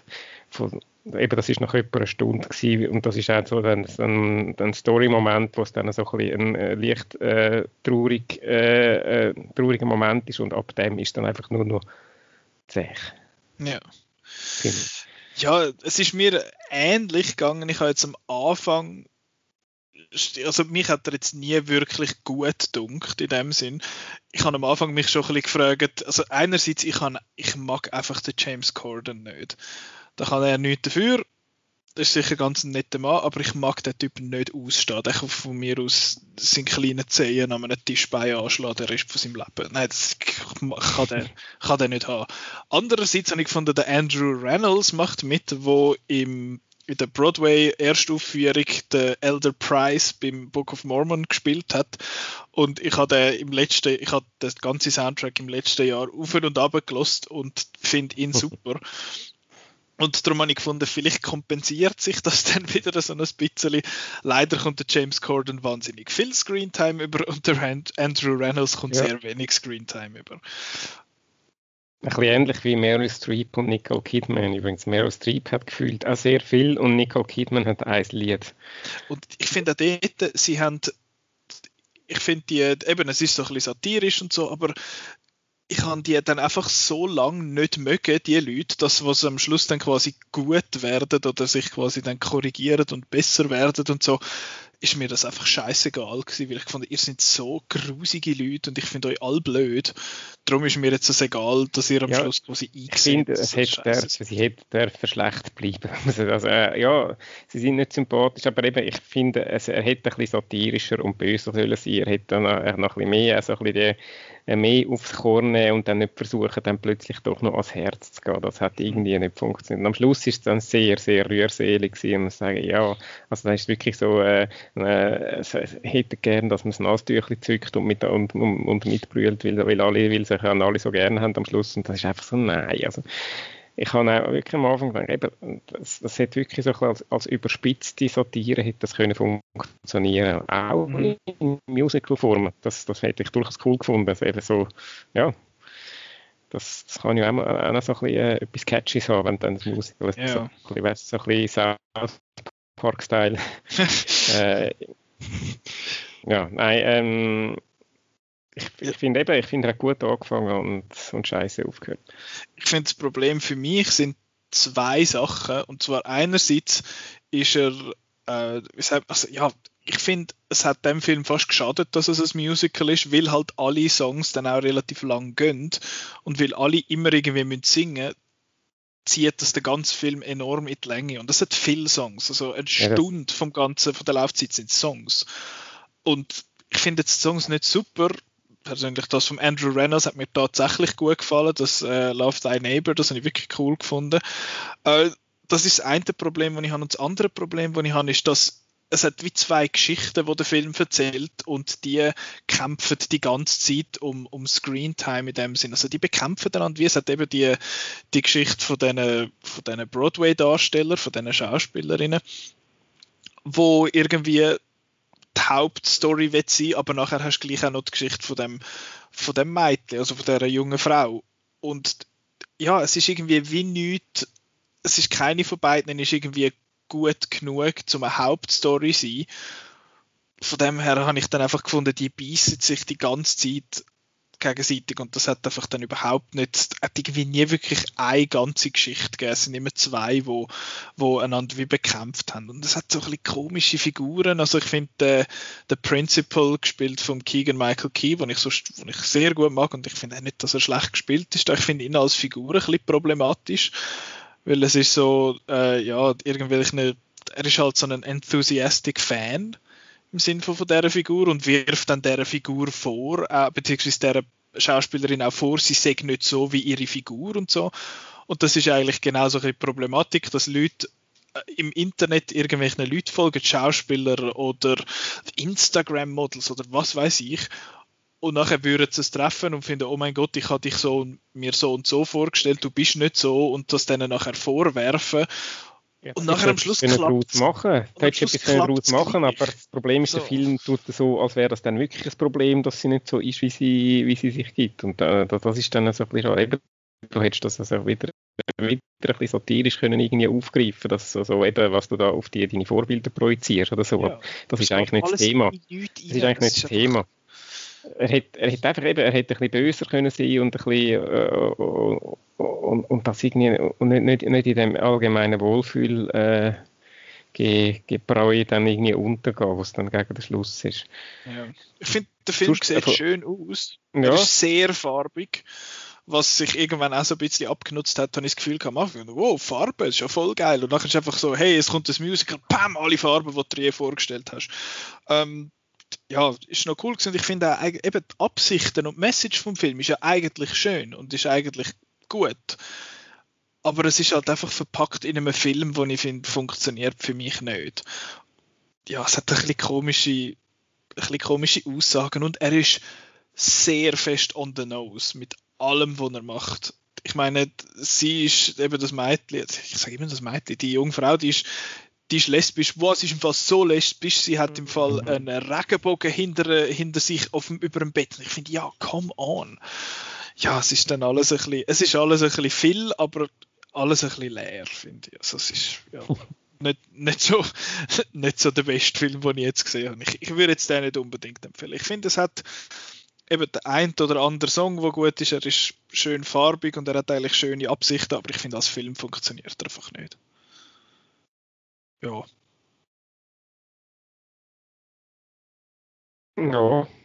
Nein, äh, eben, ich, ich finde es schade. Ich, ich habe das Gefühl, es hätte mehr können werden, als es letztendlich war. Und eben mir persönlich haben eigentlich so uns gefallen, abgesehen davon, dass dann, gegen, dass dann irgendwann mal ein bisschen repetitiv geworden sind, hätte vielleicht mal irgendwie so ein bisschen vom Stil her ein bisschen mehr Abwechslung gebraucht. Aber eigentlich, ich habe zwei, zwei drei Songs, die ich wirklich cool gefunden. Einer ist zum Beispiel der von Meryl Streep, It's Not About Me, was ja eben auch so ein bisschen lustig ist, weil es geht ja der Song, wo dann vor dem Prom, wo dann alle Mitsinger sich da auf den Prom freuen, wenn ich gerade nicht mehr weiss, wie er, wie, wie er geheißen hat, aber so, das, das wirklich habe ich coole, coole Musical-Dinge gefunden eigentlich, aber eben dann schlussendlich ist es äh, gesamtmäßig doch ein bisschen zu wenig, zu wenig gewesen. Leider. Ja. So, ich musste schnell Platz zügeln. ähm, ja, ich kann dir zuschauen, wie du da in deiner Wohnung rumlaufst. Das ist sehr spannend. Yeah. Oh, verdammt, ich habe mein, hab mein Handy da mit all meinen Notizen. äh, genau, ja, ich finde es nicht, dass man den Prom muss schauen. Und der ist, glaube ich, einfach wirklich nur nominiert für den Golden Globe, weil es einfach ein Musical ähm, ist. Ich muss dir leider noch etwas sagen. Der James Corden ist auch mal nominiert. Fuck off, Mann. Warum der? Aber nicht einmal ein Song ist nominiert von diesem Super Musical. Das ist doch voll lächerlich. Das ja, ist eigentlich schon, wenn er bei einem Musical keinen Song äh, nominiert ist, ist es so, okay, gut, das haben wir falsch gemacht. Ja. Ich weiß auch nicht. Es, es hat ein bisschen komische Ziele einmal in denen. Also ich finde, ja, dass die Songs mega gut geschrieben sind oder so. Aber wenn ich, ich habe mir eine notiert ganz am Anfang, wo der James Corden zu der Nicole Kidman sagt: "You bet your sweet milf as we can." Ja, das ist also die Art von Film. Aber eben, es ist von dem Regisseur, der Re- Regisseur heißt, glaube ich, Ryan Murphy. Ryan Murphy, der ja. hat, was hat der gemacht? American Krieg. Horror Story hat er gemacht und Krieg, ja. Genau. Und ich glaube, sonst noch irgendein so ein Musical. Aber es, es hat so ein bisschen, er hat für mich so ein bisschen Highschool-Musical-Qualitäten. Ohne, mhm. ja, ist halt nicht ganz so cringy, weil es weil es nicht Disney Channel ist, aber ist dann doch auch nicht eben, wie du sagst, irgendwie böse genug, um wirklich als gute Satire durchzugehen. Also, ja, Prom kann man auslassen. Dann haben wir noch zwei Filme. News of the World ist der neue Film von Paul Greengrass mit dem Tom Hanks. Es geht dort um den Captain Jefferson Kyle Kidd, das ist ein rechter Name. Das ist, äh, der wird gespielt vom Tom Hanks und der geht eigentlich von Dorf zu Dorf und liest Zeitung vor. Und der spielt gerade, äh, was ist es, glaube ich, achtzehnhundertsiebzig oder so. Ah, viktorianisches also, viktorianische Zeitalter. äh, es ist halt gerade nach dem, nach dem, was heißt der Sezessionskrieg, oder? Äh, nach dem ja. Südstaaten gegen Nordstaaten, so dass, dass die verloren haben. Und er ist in den Südstaaten und zieht dort von Dorf zu Dorf und liest eben äh, die Nachrichten vor aus der Zeitung, weil die meisten Leute dort äh, nicht können lesen können. Und dort auf seinem Weg dort trifft er auf, die, äh, auf so ein Mädchen. Er nennt sie Johanna. Ist gespielt von der Helena Zengel, die man kennt vom Systemspringer. Genau, vom Z F F-Beitrag Systemspringer von vor zwei Jahren. Und sie versteht ihn nicht, weil sie kann kein Englisch, sie kann offenbar ein bisschen Deutsch. Sie ist aber bei den Indianern eigentlich aufgewachsen und kann nur den, die, den Indianer, die Indianersprache, ich weiß gar nicht mehr, wie sie heisst. Und genau, der Tom Hanks nimmt sie dann mit und bringt sie zu ihren Verwandten zurück. Ja, that's the story. Oh. Das ist, ich kann, ich, der Film ist für mich Tom Mandalorian, weil es ist der Tom Hanks, der quasi den Mandalorian spielt ein bisschen. Es ist er, der ein Kind mitnimmt, das er nicht versteht und gleich irgendwie nachher äh, eine Bindung aufbaut zu dieser Person. Was ich zuerst bemerkt habe und irgendwie lustig gefunden habe, ist, am Anfang ist gestanden, Netflix presents a Universal Pictures Presentation. Finde ich irgendwie komisch, so heisst es aber Present sowieso Production, aber das ist nur eine Universal Pictures Presentation. Also wahrscheinlich hätte der in die Kinos kommen und dort wäre dann gestanden oh. Universal Pictures Presents äh, sowieso Production. Ist jetzt da auch ein bisschen anders. Äh, ja, ich habe den Film nicht schlecht gefunden. Ist ganz gut, sage ich jetzt mal. Ich weiss, da widersprichst du mir, glaube ich. Ich habe Eben, er ist ganz okay, er ist, ich finde, er ist schön gemacht, er sieht schön aus. Äh, der Score hat mir wirklich gut gefallen. Ähm, ja, Performances, es ist, es ist der Tom Hanks. Der Tom Hanks hat man einfach irgendwie gern. Dann das ist das ein bisschen der Omar Sy von, der, von Hollywood. Ja, Wobei, genau. Ja, es ist weniger so der Charme-Ding, aber halt einfach einen, wo man einfach gern... Äh, gerne hat, wo man einem gerne zuschaut. Ja, ist einfach der, so ein, der nette Onkel. Ich fände es ja spannend, wenn er wirklich mal einen Bösewicht würde spielen. Gibt es irgendeinen Film in seiner langen Karriere, wo er schon mal einen, einen unlikable Character gespielt hat? Nur schon, oder sogar einen Bösen? Ich kriege mir im Fall jetzt nichts in den Sinn. Wenn ihr, wenn ihr die Haie eine Idee habt, wo das ist. Ich finde das spannend. Ich, also, ich finde es eigentlich immer gerne so, ein bisschen, wenn ein Charakter, äh, wenn Schauspieler gegen ihr Image besetzt werden, das wäre mir Tom Hanks mal zwei Dinge, so ein James Bond-Bösewicht oder irgendetwas, einfach so ein, aber ja, ja ist jetzt... Marvel-Bösewicht, mit Marvel so viel Make-up und ja, so, das ist geil. Das, das wäre geil, aber das sind wir jetzt äh, nicht über den Film am reden, aber es ist ein bisschen symptomatisch, weil es ist, glaube ich, ein Film, wo ich sehr wenig darüber zu sagen habe, weil er mir sehr wenig gesagt hat. Okay. Oder Film geschaut und gerade vergessen. Das ist so ein bisschen, wow, ja, okay, eben der Tom Hanks findet das Kind und tut mit dem Kind herumziehen. Es ist nicht besonders spannend und irgendwann ist fertig. Und ja, okay. Also das, das Spannendste finde ich die Schauspieler. Das eine ist Helena Zengel. Ich habe Systemspringer wirklich einen sehr, sehr starken Film. Also vor allem sie habe ich in dem Spiel, Film grossartig gefunden, also der ist mir sehr nahe gegangen und ich habe es echt spannend gefunden, wie sie jetzt da ist, jetzt, jetzt spielt sie da als Mädchen, die nicht Englisch kann, weil sie ja richtig nicht Englisch kann und äh, also nehme ich jetzt mal an, ich weiß es nicht, aber gut. Ähm, Entschuldigung, ähm, Helena Zengel, falls du doch Englisch kannst, dann äh, ist ein Zeichen. Und Schweizerdeutsch, falls du uns da gerade zuhörst. Genau, Schweizerdeutsch kann sie auch noch, weil sie das Sprachtalent. Nein, es war dann so ein bisschen ein Verschnitt, gewesen, habe ich es gefunden, von, von ihrer Systemsprünge, auch so ein bisschen wild und, äh, und schwierig zähmbar, aber trotzdem halt so ein bisschen, man weiss auch nicht so recht, also irgendwie so ein bisschen, ja, es ist einfach ein Mädchen und das, das Mädchen, das hat er irgendwie, ja, ist halt, das braucht Hilfe und, und kann sich nicht verständigen, aber es ist ein bisschen undankbar irgendwie als Rolle und von dem her irgendwie ein bisschen enttäuscht gewesen.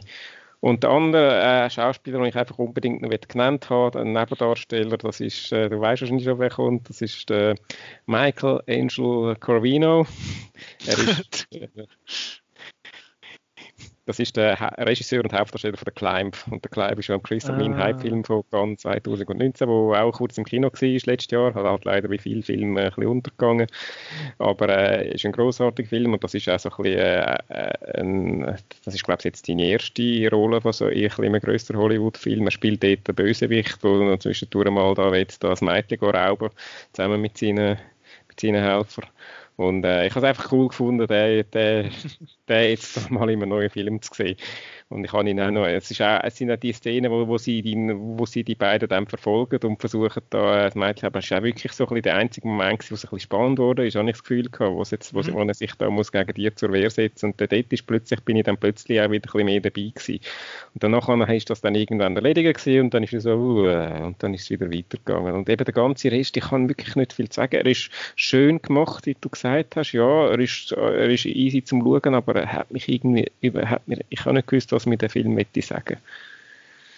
Ja, es ist, ich habe jetzt auch nicht das Gefühl, dass da irgendeine mega tiefe Bedeutung noch dahinter hat oder so. Ich finde es auch interessant, dass es, es gibt so eine Szene, wo er, beziehungsweise es ist wie eine Art eine Episode, der Film ist wahnsinnig episodenhaft aufgebaut, mhm. dass sie wie so verschiedene von diesen Abenteuern haben, so Mini-Abenteuer. Und bei der einen tun sie wie eine Art eine Revolution starten. Habe ich irgendwie noch witzig gefunden, aber sonst mhm. hat jetzt das auch mit seinem ganzen Job, mit der, mit der News vorlesen, das ist irgendwie am Anfang und am Schluss und eben in dieser Szene irgendwie von ja, Relevanz nachher. Das ist eigentlich ja, gar nicht so wichtig, ja, und der Film heisst News of the World, aber ich weiß noch, ja, es, ja, ist halt auch noch, ist jetzt einfach sein Job. Ja, das, das tut irgendwie wie so ein bisschen nichts zur Sache. Ich kann ihn sonst einfach, er ist sehr nicht offensiv in dem Sinn, er ist ganz okay zum Schauen. Ich habe das Ende eigentlich noch schön gefunden. Es war zwar eigentlich mehr oder weniger klar gewesen, dass so etwas in die Richtung wird kommen, aber ja, was ich noch lustig gefunden habe, ich weiß nicht, ich bin ja nicht super äh, musikalisch, du hingegen schon, aber er geht einmal an ein Grab gegen den Schluss und dort läuft schon, das ist schon Halleluja, aber sehr langsam. Äh, ich habe jetzt nur ich das so interpretiert. Es hat mega Halleluja-esk getönt. Ich habe die Szene, glaube ich, schon vergessen. Ich weiß schon, welche Szene das meinst, aber ähm, ich mag mich nicht erinnern, was dort für Musik gelaufen ist, ehrlich gesagt. Also hat mich, eben ist auch so ein bisschen symptomatisch. Ich weiß irgendwie fast nichts mehr, obwohl es erst ein paar Tage her ist, seit ich den Film gesehen habe. Bei, aber es ist möglich, dass es Halleluja war. Ich, äh, durchaus, ich bin dort auch nicht, vielleicht auch nicht mehr so wahnsinnig bei der Sache gewesen. Ich habe dort äh, gefunden, es ist gerade subtil genug, dass es geht. Und ich habe jetzt nicht mehr nachgecheckt, weil bei Netflix wird man ja nach zwanzig Sekunden abspannen, äh, kommt dann das Preview von ja, was genau, weiß ich, ja. Space Sweepers oder so. Und dann ja, bist du irgendwie so draussen und schaust das dann auch nicht mehr an. Ja, ich kann jetzt auch nicht mehr viel mehr sagen, ausser dass es hat deutsche Characters in dem Film. Ich finde es ah, recht ja. lustig, dass die von Südafrikaner, du weißt was das? Die reden einfach, also die reden nicht gut Deutsch, aber ich finde es lustig, die reden wahrscheinlich gerade so gut Deutsch, dass es für ein amerikanisches Publikum funktioniert. Sobald das jemand schaut, der Deutsch kann, findet so, mm, nein. Danke schon, ja, aber also, irgendeinen deutschen Schauspieler hätte ich wahrscheinlich noch finden können. Es ist nicht so, dass das irgendein Star ist, was jetzt halt haben will in dieser Rolle haben, der jetzt halt nicht Deutsch kann, sondern einfach irgendwelche Nebendinge. Da hättest du gesagt, ja, aber irgendeinen, wo, wo deutscher Muttersprache ist, oder zumindest Spiele hätte es doch da eigentlich schon können finden oder ist das, oder was spricht da dagegen? Das check ich dann auch nicht so ganz. Sie müssen ja sicher irgendjemand am Set gehabt haben, der mit der Helena Zengel hat können schwätzen. Ja, genau, ja. Deutsch kann. Also es hat Deutschsprachige am Set gehabt. Wie passiert dann so etwas? Nehmt doch von mir aus die Übersetzungsperson als ja. dort an. Und ich weiß es auch nicht. Das habe ich, habe ich ein bisschen gespässig gefunden, aber es ist jetzt ein, ein minor Nitpick. Aber ja, viel mehr zu News of the World kann ich jetzt auch nicht sagen. Das ist nicht jetzt der Film, wo mir mega wird, wo mir mega wird bleiben. Aber ist, ist angenehm, ist, tönt schön, sieht schön aus, ist gut gespielt, ist solid, kann man machen.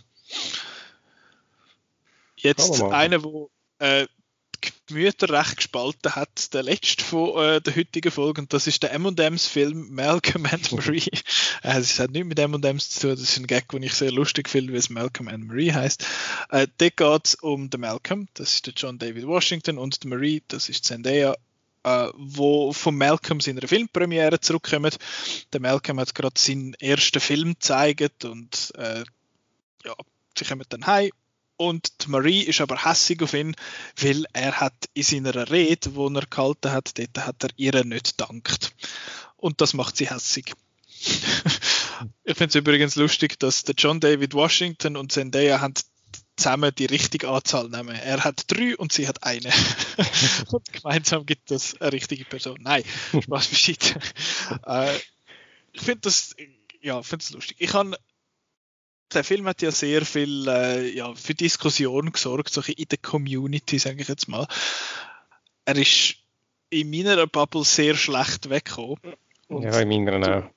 Durch all das habe ich dann den schlechtesten Film von allen Zeiten äh, erwartet und habe gefunden, er ist nicht der schlechteste Film von allen Zeiten. Ist er gut? Nein. Nein. Aber äh, ja... ich habe ihn jetzt, ich habe ihn jetzt, wie sagen wir, more engaging gefunden, als ich erwartet habe. Ja, ich habe jetzt ähm, ein bisschen meine Bubble, äh, die, die, die Kritik auch durchgelesen oder die Kommentare, vor allem ein bisschen auf Letterboxd quer gelesen, das ist jetzt nicht irgendwie repräsentativ oder so, aber es gibt so ein bisschen zwei Hauptkritikpunkte. Das eine ist ähm, der Regisseur, das ist der Sam Levinson, ein äh, weißer Mann, dass eigentlich das ein No-Go ist, dass der so mit äh, schwarzen Protagonisten ähm, einen Film macht, wo auch so ein bisschen dann äh, die über so äh, zum Teil ähm, Rassismus-Themen äh, debattieren, das, weil der halt aus der Perspektive kommt sozusagen. Zweiter Kritikpunkt, wo ich dann so ein bisschen schmunzeln musste, ist äh, Kritiker-Bashing, dass offenbar ihm ähm, Levinson einfach vorgeworfen wird, dass er irgendeine Kritik zu seinem letzten Film äh, schlecht aufgenommen hat und jetzt das einfach benutzt als äh, Vehikel, um sich über, äh, Kritiker, über Kritiker herzuziehen. Äh, ja. Ich finde, Letzteres, um das, das Letzteres ist vielleicht ein einfaches Thema, ich finde, ja, so ein bisschen die Gilde der Filmkritiker, die ist zum Teil schon ein bisschen eitel und äh, nimmt sich manchmal sehr ernst und darum habe ich da ein bisschen schmunzeln, als ich dann das gelesen habe. Ich habe das eigentlich noch, noch lustig oder lustig, oder? Noch, ich habe das noch eine coole Szene gefunden, die er dort über die, über die Review herzieht. Ähm, das andere Thema, ja, das, ist, das, das schneidet so ein bisschen eine generelle Frage an, wo man jetzt vielleicht an den Rahmen von dem Podcast würde, äh, sprengen, weil eben so ein bisschen grundsätzlich, ähm, ja, darf, in Anführungszeichen, darf ein, ein weißer Mann jetzt so einen Film machen oder nicht, aber ähm, jetzt, wenn man, wenn man das mal ausklammert und den Film einfach für sich anschaut, finde ich das eigentlich nicht so entscheidend, oder wie siehst du das? Ich sehe das ein bisschen ähnlich, vor allem, weil jetzt in dem Fall hast du eben ja zwei dunkelhäutige Hauptdarstellerinnen und die sind beides auch Produzenten, also sie fungieren auch mhm. als Produzenten für den Film, also werden sie auch etwas zu sagen gehabt dort. Und ich habe jetzt nicht das Gefühl, dass, dass das dort seine Perspektiven in dem Sinn delegitimiert, in dem Sinn. Habe ich jetzt nicht unbedingt gefunden. Ich finde den Film an sich, an sich sonst nicht mega gut, aber das ist jetzt etwas, wo ich nicht ein riesen Problem gefunden habe. Ich finde es noch interessant, dass der Film das quasi an sich selber auch schon thematisiert. Mhm. Ähm, und de, der andere Punkt, wo du gesagt hast, mit den Filmkritikern, finde ich jetzt ein bisschen sehr selektiv die Kritik an dem Film, dass der Filmkritiker kritisiert, weil es hat am Anfang, findet es, macht er sich so ein bisschen lustig und nachher hat es einfach in der Mitte noch so einen Rant, wo, wo er sich über Kritiker lustig macht, aber dass jetzt das irgendwie als die Essenz von dem Film gesehen, das sehe ich überhaupt nicht. Also eben, wie gesagt, meine, meine Recherche in Anführungszeichen ist überhaupt nicht repräsentativ, aber es ist mir einfach aufgefallen, dass das so in vielen negativen Kommentaren einfach äh, ja. vorgeworfen wird. Ja, du bist jetzt einfach beleidigte Leberwurst und du ziehst jetzt über Kritiker her. Und es sind wahrscheinlich auf Letterboxd sind ja viele Kritiker unterwegs, äh, von dem ja. her äh, stelle ich mir schon vor, dass da viele sich da ein bisschen äh, persönlich beleidigt sind, was das geschaut haben. Und das finde ich eben dann wieder ein bisschen lustig, weil ich höre jetzt, ich kann mich ja auch Kritiker nennen, auch wenn ich mich eigentlich nicht Filmfan nenne, wo, wo ab und zu noch Kritiker schreibt oder, oder redet. Ähm, ich versuche, dass mich eben nicht so allzu ernst nehme und finde das dann eigentlich noch lustig. Ich habe auch den Rant, den es eben gibt, jetzt dort ist auch eine von der unterhaltsameren Szenen gewesen, habe ich gefunden, vor allem, weil ich finde, der mhm. John David Washington spielt das recht gut. Mhm. Er spielt das sehr überzeugt, der, der ganze Teil. Allgemein finde ich die beiden Hauptperformances recht gut. Also Zendaya ist einfach auch, ja, ich auch. Sie ist sehr gut darin, genervt zu schauen. Das kann sie super, das kann sie sicher mit, kann sie der Lea Seydoux die Hand geben. ähm, ja, und er ist einfach, er ist auch, macht das auch gut. Er ist einfach, sein Charakter ist einfach so ein Arschloch. Und er frisst grusig, das hat mich gerade auch noch, äh, hat mich ja, auch Macaroni, noch Macaroni und Cheese. Ey, nein, Mann, ich fand, du bist so ein Grüsel, Mann. Aber ich habe es dann auch cool gefunden, wie sie das dann irgendwie, wie sie das dann gerade auch aufpasst. Hey, du, wenn du da isst und mir so etwas im Kopf, wenn du so grusig am Essen bist. Ja, und ich finde auch das, was du sagst mit den Kritikern, das ist ja etwas, wo der Film schlussendlich dann darauf eingeht. Das ist nicht einfach das Bashing, sondern du hast ja noch den Charakter von der Zendaya, wo ihn dann quasi auch konfrontiert mit diesen Aussagen, wo sagt, ja, aber hey, du findest, jetzt geben sie dir eine gute Review, aber sie sehen nicht das, was du gesehen hast in dem gesehen hast in dem Film, was bist du für ein, für ein pretentious Arschloch eigentlich? Und von dem her habe ich diese Balance eigentlich nicht mega schlecht gefunden. Mein Problem mit dem Film ist, dass ich einfach an einem toxischen paar hundert Minuten lang beim Streiten muss zuschauen. Das, und das ist vor allem halt auch wahnsinnig repetitiv. Dann kiffelt es miteinander, dann ist wieder gut für einen Moment, dann laufen sie schnell weg und nachher kommen sie wieder und sticheln wieder an und dann streiten sie wieder eine Viertelstunde und nachher gehen sie wieder auseinander und dann streiten sie wieder und das geht die ganze Zeit so und irgendwann habe ich dann gefunden, ja, es ist langsam gut. Der Film hat super funktioniert als Kurzfilm, wo irgendwie fünfundzwanzig Minuten nach dem ersten Streit, wo sie nachher finden, ja, okay, sorry, bla, fertig, findest du, okay, ja, solides Filmli, wo die Leute jetzt streiten, aber die sind die ganze Zeit, gehen aufeinander los und alles und am Schluss ah, ist dann gleich alles wieder gut und man weiß genau, wenn man den Film jetzt fertig schaut, dass, dass sie genau nichts werden ändern in dem Sinn, dass die Leute genau gleich werden bleiben und genau gleich werden in dieser toxischen Beziehung weitergehen. Ja, ja, also, aber um das geht es halt ein bisschen in dem Film und das zeigt, und ich habe das jetzt nicht so schlimm gefunden, also ja, ich weiß, was du meinst, ich habe den Film auch kein überragendes Meisterwerk gefunden, ich habe es zum Teil auch ein bisschen anstrengend gefunden, eben wenn es mhm. dann da über Minuten geht, ich habe einfach, ich habe ihn irgendwie eben trotzdem, wenn es unsympathisch, vor allem er sehr unsympathisch ist und äh, sie ist schon ein bisschen die sympathische Person, aber trotzdem, ja. ähm, ich habe ihnen sehr gerne zugeschaut und ich habe auch so ein bisschen ihre Dynamik zwischeneinander, habe ich eigentlich noch spannend gefunden und da habe ich Bin ich, wegen dem bin ich eigentlich dran geblieben. Und ich habe den Film ein bisschen overwritten gefunden, aber auch, aber trotzdem cool, auch wie, wie sie die, die Dialoge oder Monologe, die so häufig mhm. dann sind, meistens redet dann einfach einen irgendwie zehn Minuten lang und, und wirft am anderen am Kopf und, und was er alles blöd äh, findet oder sie. Und äh, das habe ich eigentlich noch cool gespielt gefunden. Und ich finde halt beide Darsteller, der äh, Washington wie auch Zendaya, finde ich sehr gut und äh, habe ihn auch gerne dabei zugeschaut. Auch wenn er, ich, ich habe ihn dann so ein bisschen, äh, ein bisschen ähm, bemüht, arzi-farzi gefunden, ein bisschen bemüht mit dem Schwarz-Weiß und so. Äh, das ist irgendwie so ein bisschen, naja, okay. Aber, ähm, aber rein von der Schauspieler her und eben auch von der Dynamik zwischen den beiden, die hat mir eigentlich sehr gut gefallen. Auch wenn sie jetzt ein toxisches Paar sind in dem Sinne. Mhm. Es geht halt um das, dass eben letztendlich schwätzt aneinander vorbei und äh, ja, äh, und, und es bleibt einfach, äh, es bringt nichts. Sie sagt ja irgendwann einmal, ähm, wie, wie ist es gegangen? Du hast ihn noch ein bisschen präsenter als ich, mir ist schon ein paar Tage her. Aber ziemlich am Anfang vom Film sagt, äh, ich glaube, wenn wir jetzt anfangen zu diskutieren, dann, äh, dann bringt die Nacht nichts mehr oder so. Oder so irgendetwas, äh, genau. Ich glaube, es wird nicht produktiv, wenn wir jetzt anfangen. Und dann fängt es eben trotzdem an und es ist, wird eben genau überhaupt nicht produktiv. Und am Schluss haben sie einfach eine Nacht lang gestritten und sie sind nicht weiter. Und ich finde das eben eigentlich auch noch so ein bisschen, also wie soll ich das jetzt sagen, cool ist das falsche Wort, es ist, nicht, es ist eher ein bisschen tragisch, aber ich finde es eigentlich noch, noch cool, gut, dass das in Szene gesetzt hat. Das hätte ich jetzt auch einen tollen Kurzfilm gefunden, der fünf Minuten lang geht, wo, wo sie sagt, hey, es lohnt sich im Fall nicht. Und dann finde ich, ja, okay, komm, wir reden okay, morgen drüber, Kuss auf die Stirn, gehen schlafen. Also das ist eigentlich die Quintessenz von dem Film. Manchmal sollte man einfach gescheit ins Bett gehen und dann am nächsten Tag mal drüber schlafen, sich beruhigen und am nächsten Tag... Ja, das, der Film sollte, sollte heißen «How not to fight». Also, ja. Weil sie werfen dann die ganze Zeit nur... Äh, also das ist einfach etwas, ich persönlich finde, Streiten etwas vom... Das ist etwas, was ich am meisten hasse. Das ist etwas, was ich finde, das ist etwas vom Uncoolsten, was die, Mensch, was die Menschheit je erfunden hat. Ich auch, aber ich finde es, äh, also selber Streit finde ich furchtbar, aber ich finde es jetzt so einem Streit zuschauen, finde ich jetzt auch noch spannend. Äh, gerade wie so eine Diskussion entsteht und wie es einfach, wie sich es nicht findet und wie es eben dann einfach aneinander vorbeiredet und, und, und irgendwie so und denkt, nein, nein, das, das ist eben nicht so, wie man sich würde verhalten und dann, äh, dann sehen, dann kann man sich vielleicht auch noch versuchen, aus sich selbst, aus sich selber irgendwas auszulesen, wie man es eben nicht sollte machen.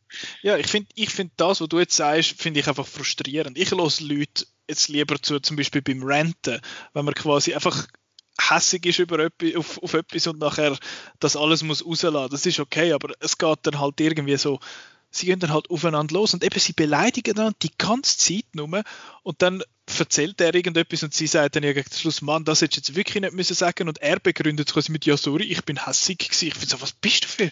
Ja, also sorry, meine, das ist keine Ausrede. Ja, finde ich auch. Also wenn, wenn, wenn ich sie wäre, ich wäre, hätte ihn wahrscheinlich schon, schon längstens verloren. Ich meine, wenn man so mit mir redet, musst du sagen, du äh, geht's eigentlich noch, tschüss. Aber das ja, ist das aber, Problem äh, bei diesen toxischen Beziehungen, dass eben ja. beide wie nicht miteinander, aber auch nicht ohne einander können irgendwie. Und ich will dem einfach ehrlich gesagt nicht zuschauen. Das ist einfach das, wo was mir nicht so passt. Du hast vorher noch Schwarz-Weiß angesprochen. Ja, es gibt dem Ganzen so einen gewissen pretentious Touch. Andererseits finde ich, ja. Schwarz-Weiß ja. sieht sehr schön aus. Es hat sehr einen schönen Kontrast. Es, es hat ein paar, schön gemacht, schöne, ja. ein paar schöne Shots mit Silhouetten und so. Hat mir, hat mir von dem her eigentlich gut gefallen. Und eben, es ist auch ein Film, wo während, also er ist geschrieben, produziert, gefilmt und veröffentlicht wurde während der Pandemiezeit. Das ist, glaube ich, irgendwie im ja. Juni bis Anfang Juli haben sie ihn gedreht. Und ist jetzt irgendwie vor ein paar Wochen ist er dann auf Netflix gekommen. Ja, finde ich, find ich eigentlich noch cool, dass es, dass er so gegeben hat. Eben der Film an sich, wenn man, wenn man das mag, aushalten, eben wenn man Leute gerne beim Streiten zuschaut, dann, dann ist das vielleicht etwas. Aber ich finde jetzt zum Beispiel, es ist, klar, es ist ganz eine andere Art Film, aber wie jetzt zum Beispiel Marriage Story auf eine Beziehung geschaut hat, die auch auf eine gewisse Art unzufrieden ist miteinander. Es ist, wie gesagt, es ist ganz eine, Art, eine ganz andere Art Beziehung, aber das ist etwas, wo, wo ich jetzt viel lieber schaue irgendwie, weil dort äh, nimmt man jetzt weniger eine Seite in einem Film mit beiden, so fuck, irgendwie, sie wollen es eigentlich äh, anbringen, aber irgendwie klappt es nicht und da, bei dem, hast du jetzt irgendwie das Gefühl, sie wollen eigentlich gar nicht. Aber ja, das ist so ein das, das Problem, das ich habe mit dem Film. Wenn man um das herumkommt, dann ist vielleicht noch ein bisschen etwas, aber ja. Ja, sie spielt mir dann irgendwann, spielt sie da auf ihrem iPhone da einen Song ab, äh, den ich recht, den ich vorher noch nicht kennt habe, den ich recht cool fand, wo eben eigentlich die Sängerin singt, der ist ja so ein Arschloch, aber ich komme doch nicht von ihm weg und das ist ja mhm. Das ist, der, das ist ja sie. Ist ja, ist ein bisschen in your face gewesen, aber äh, ich habe es irgendwie noch, noch cool gefunden.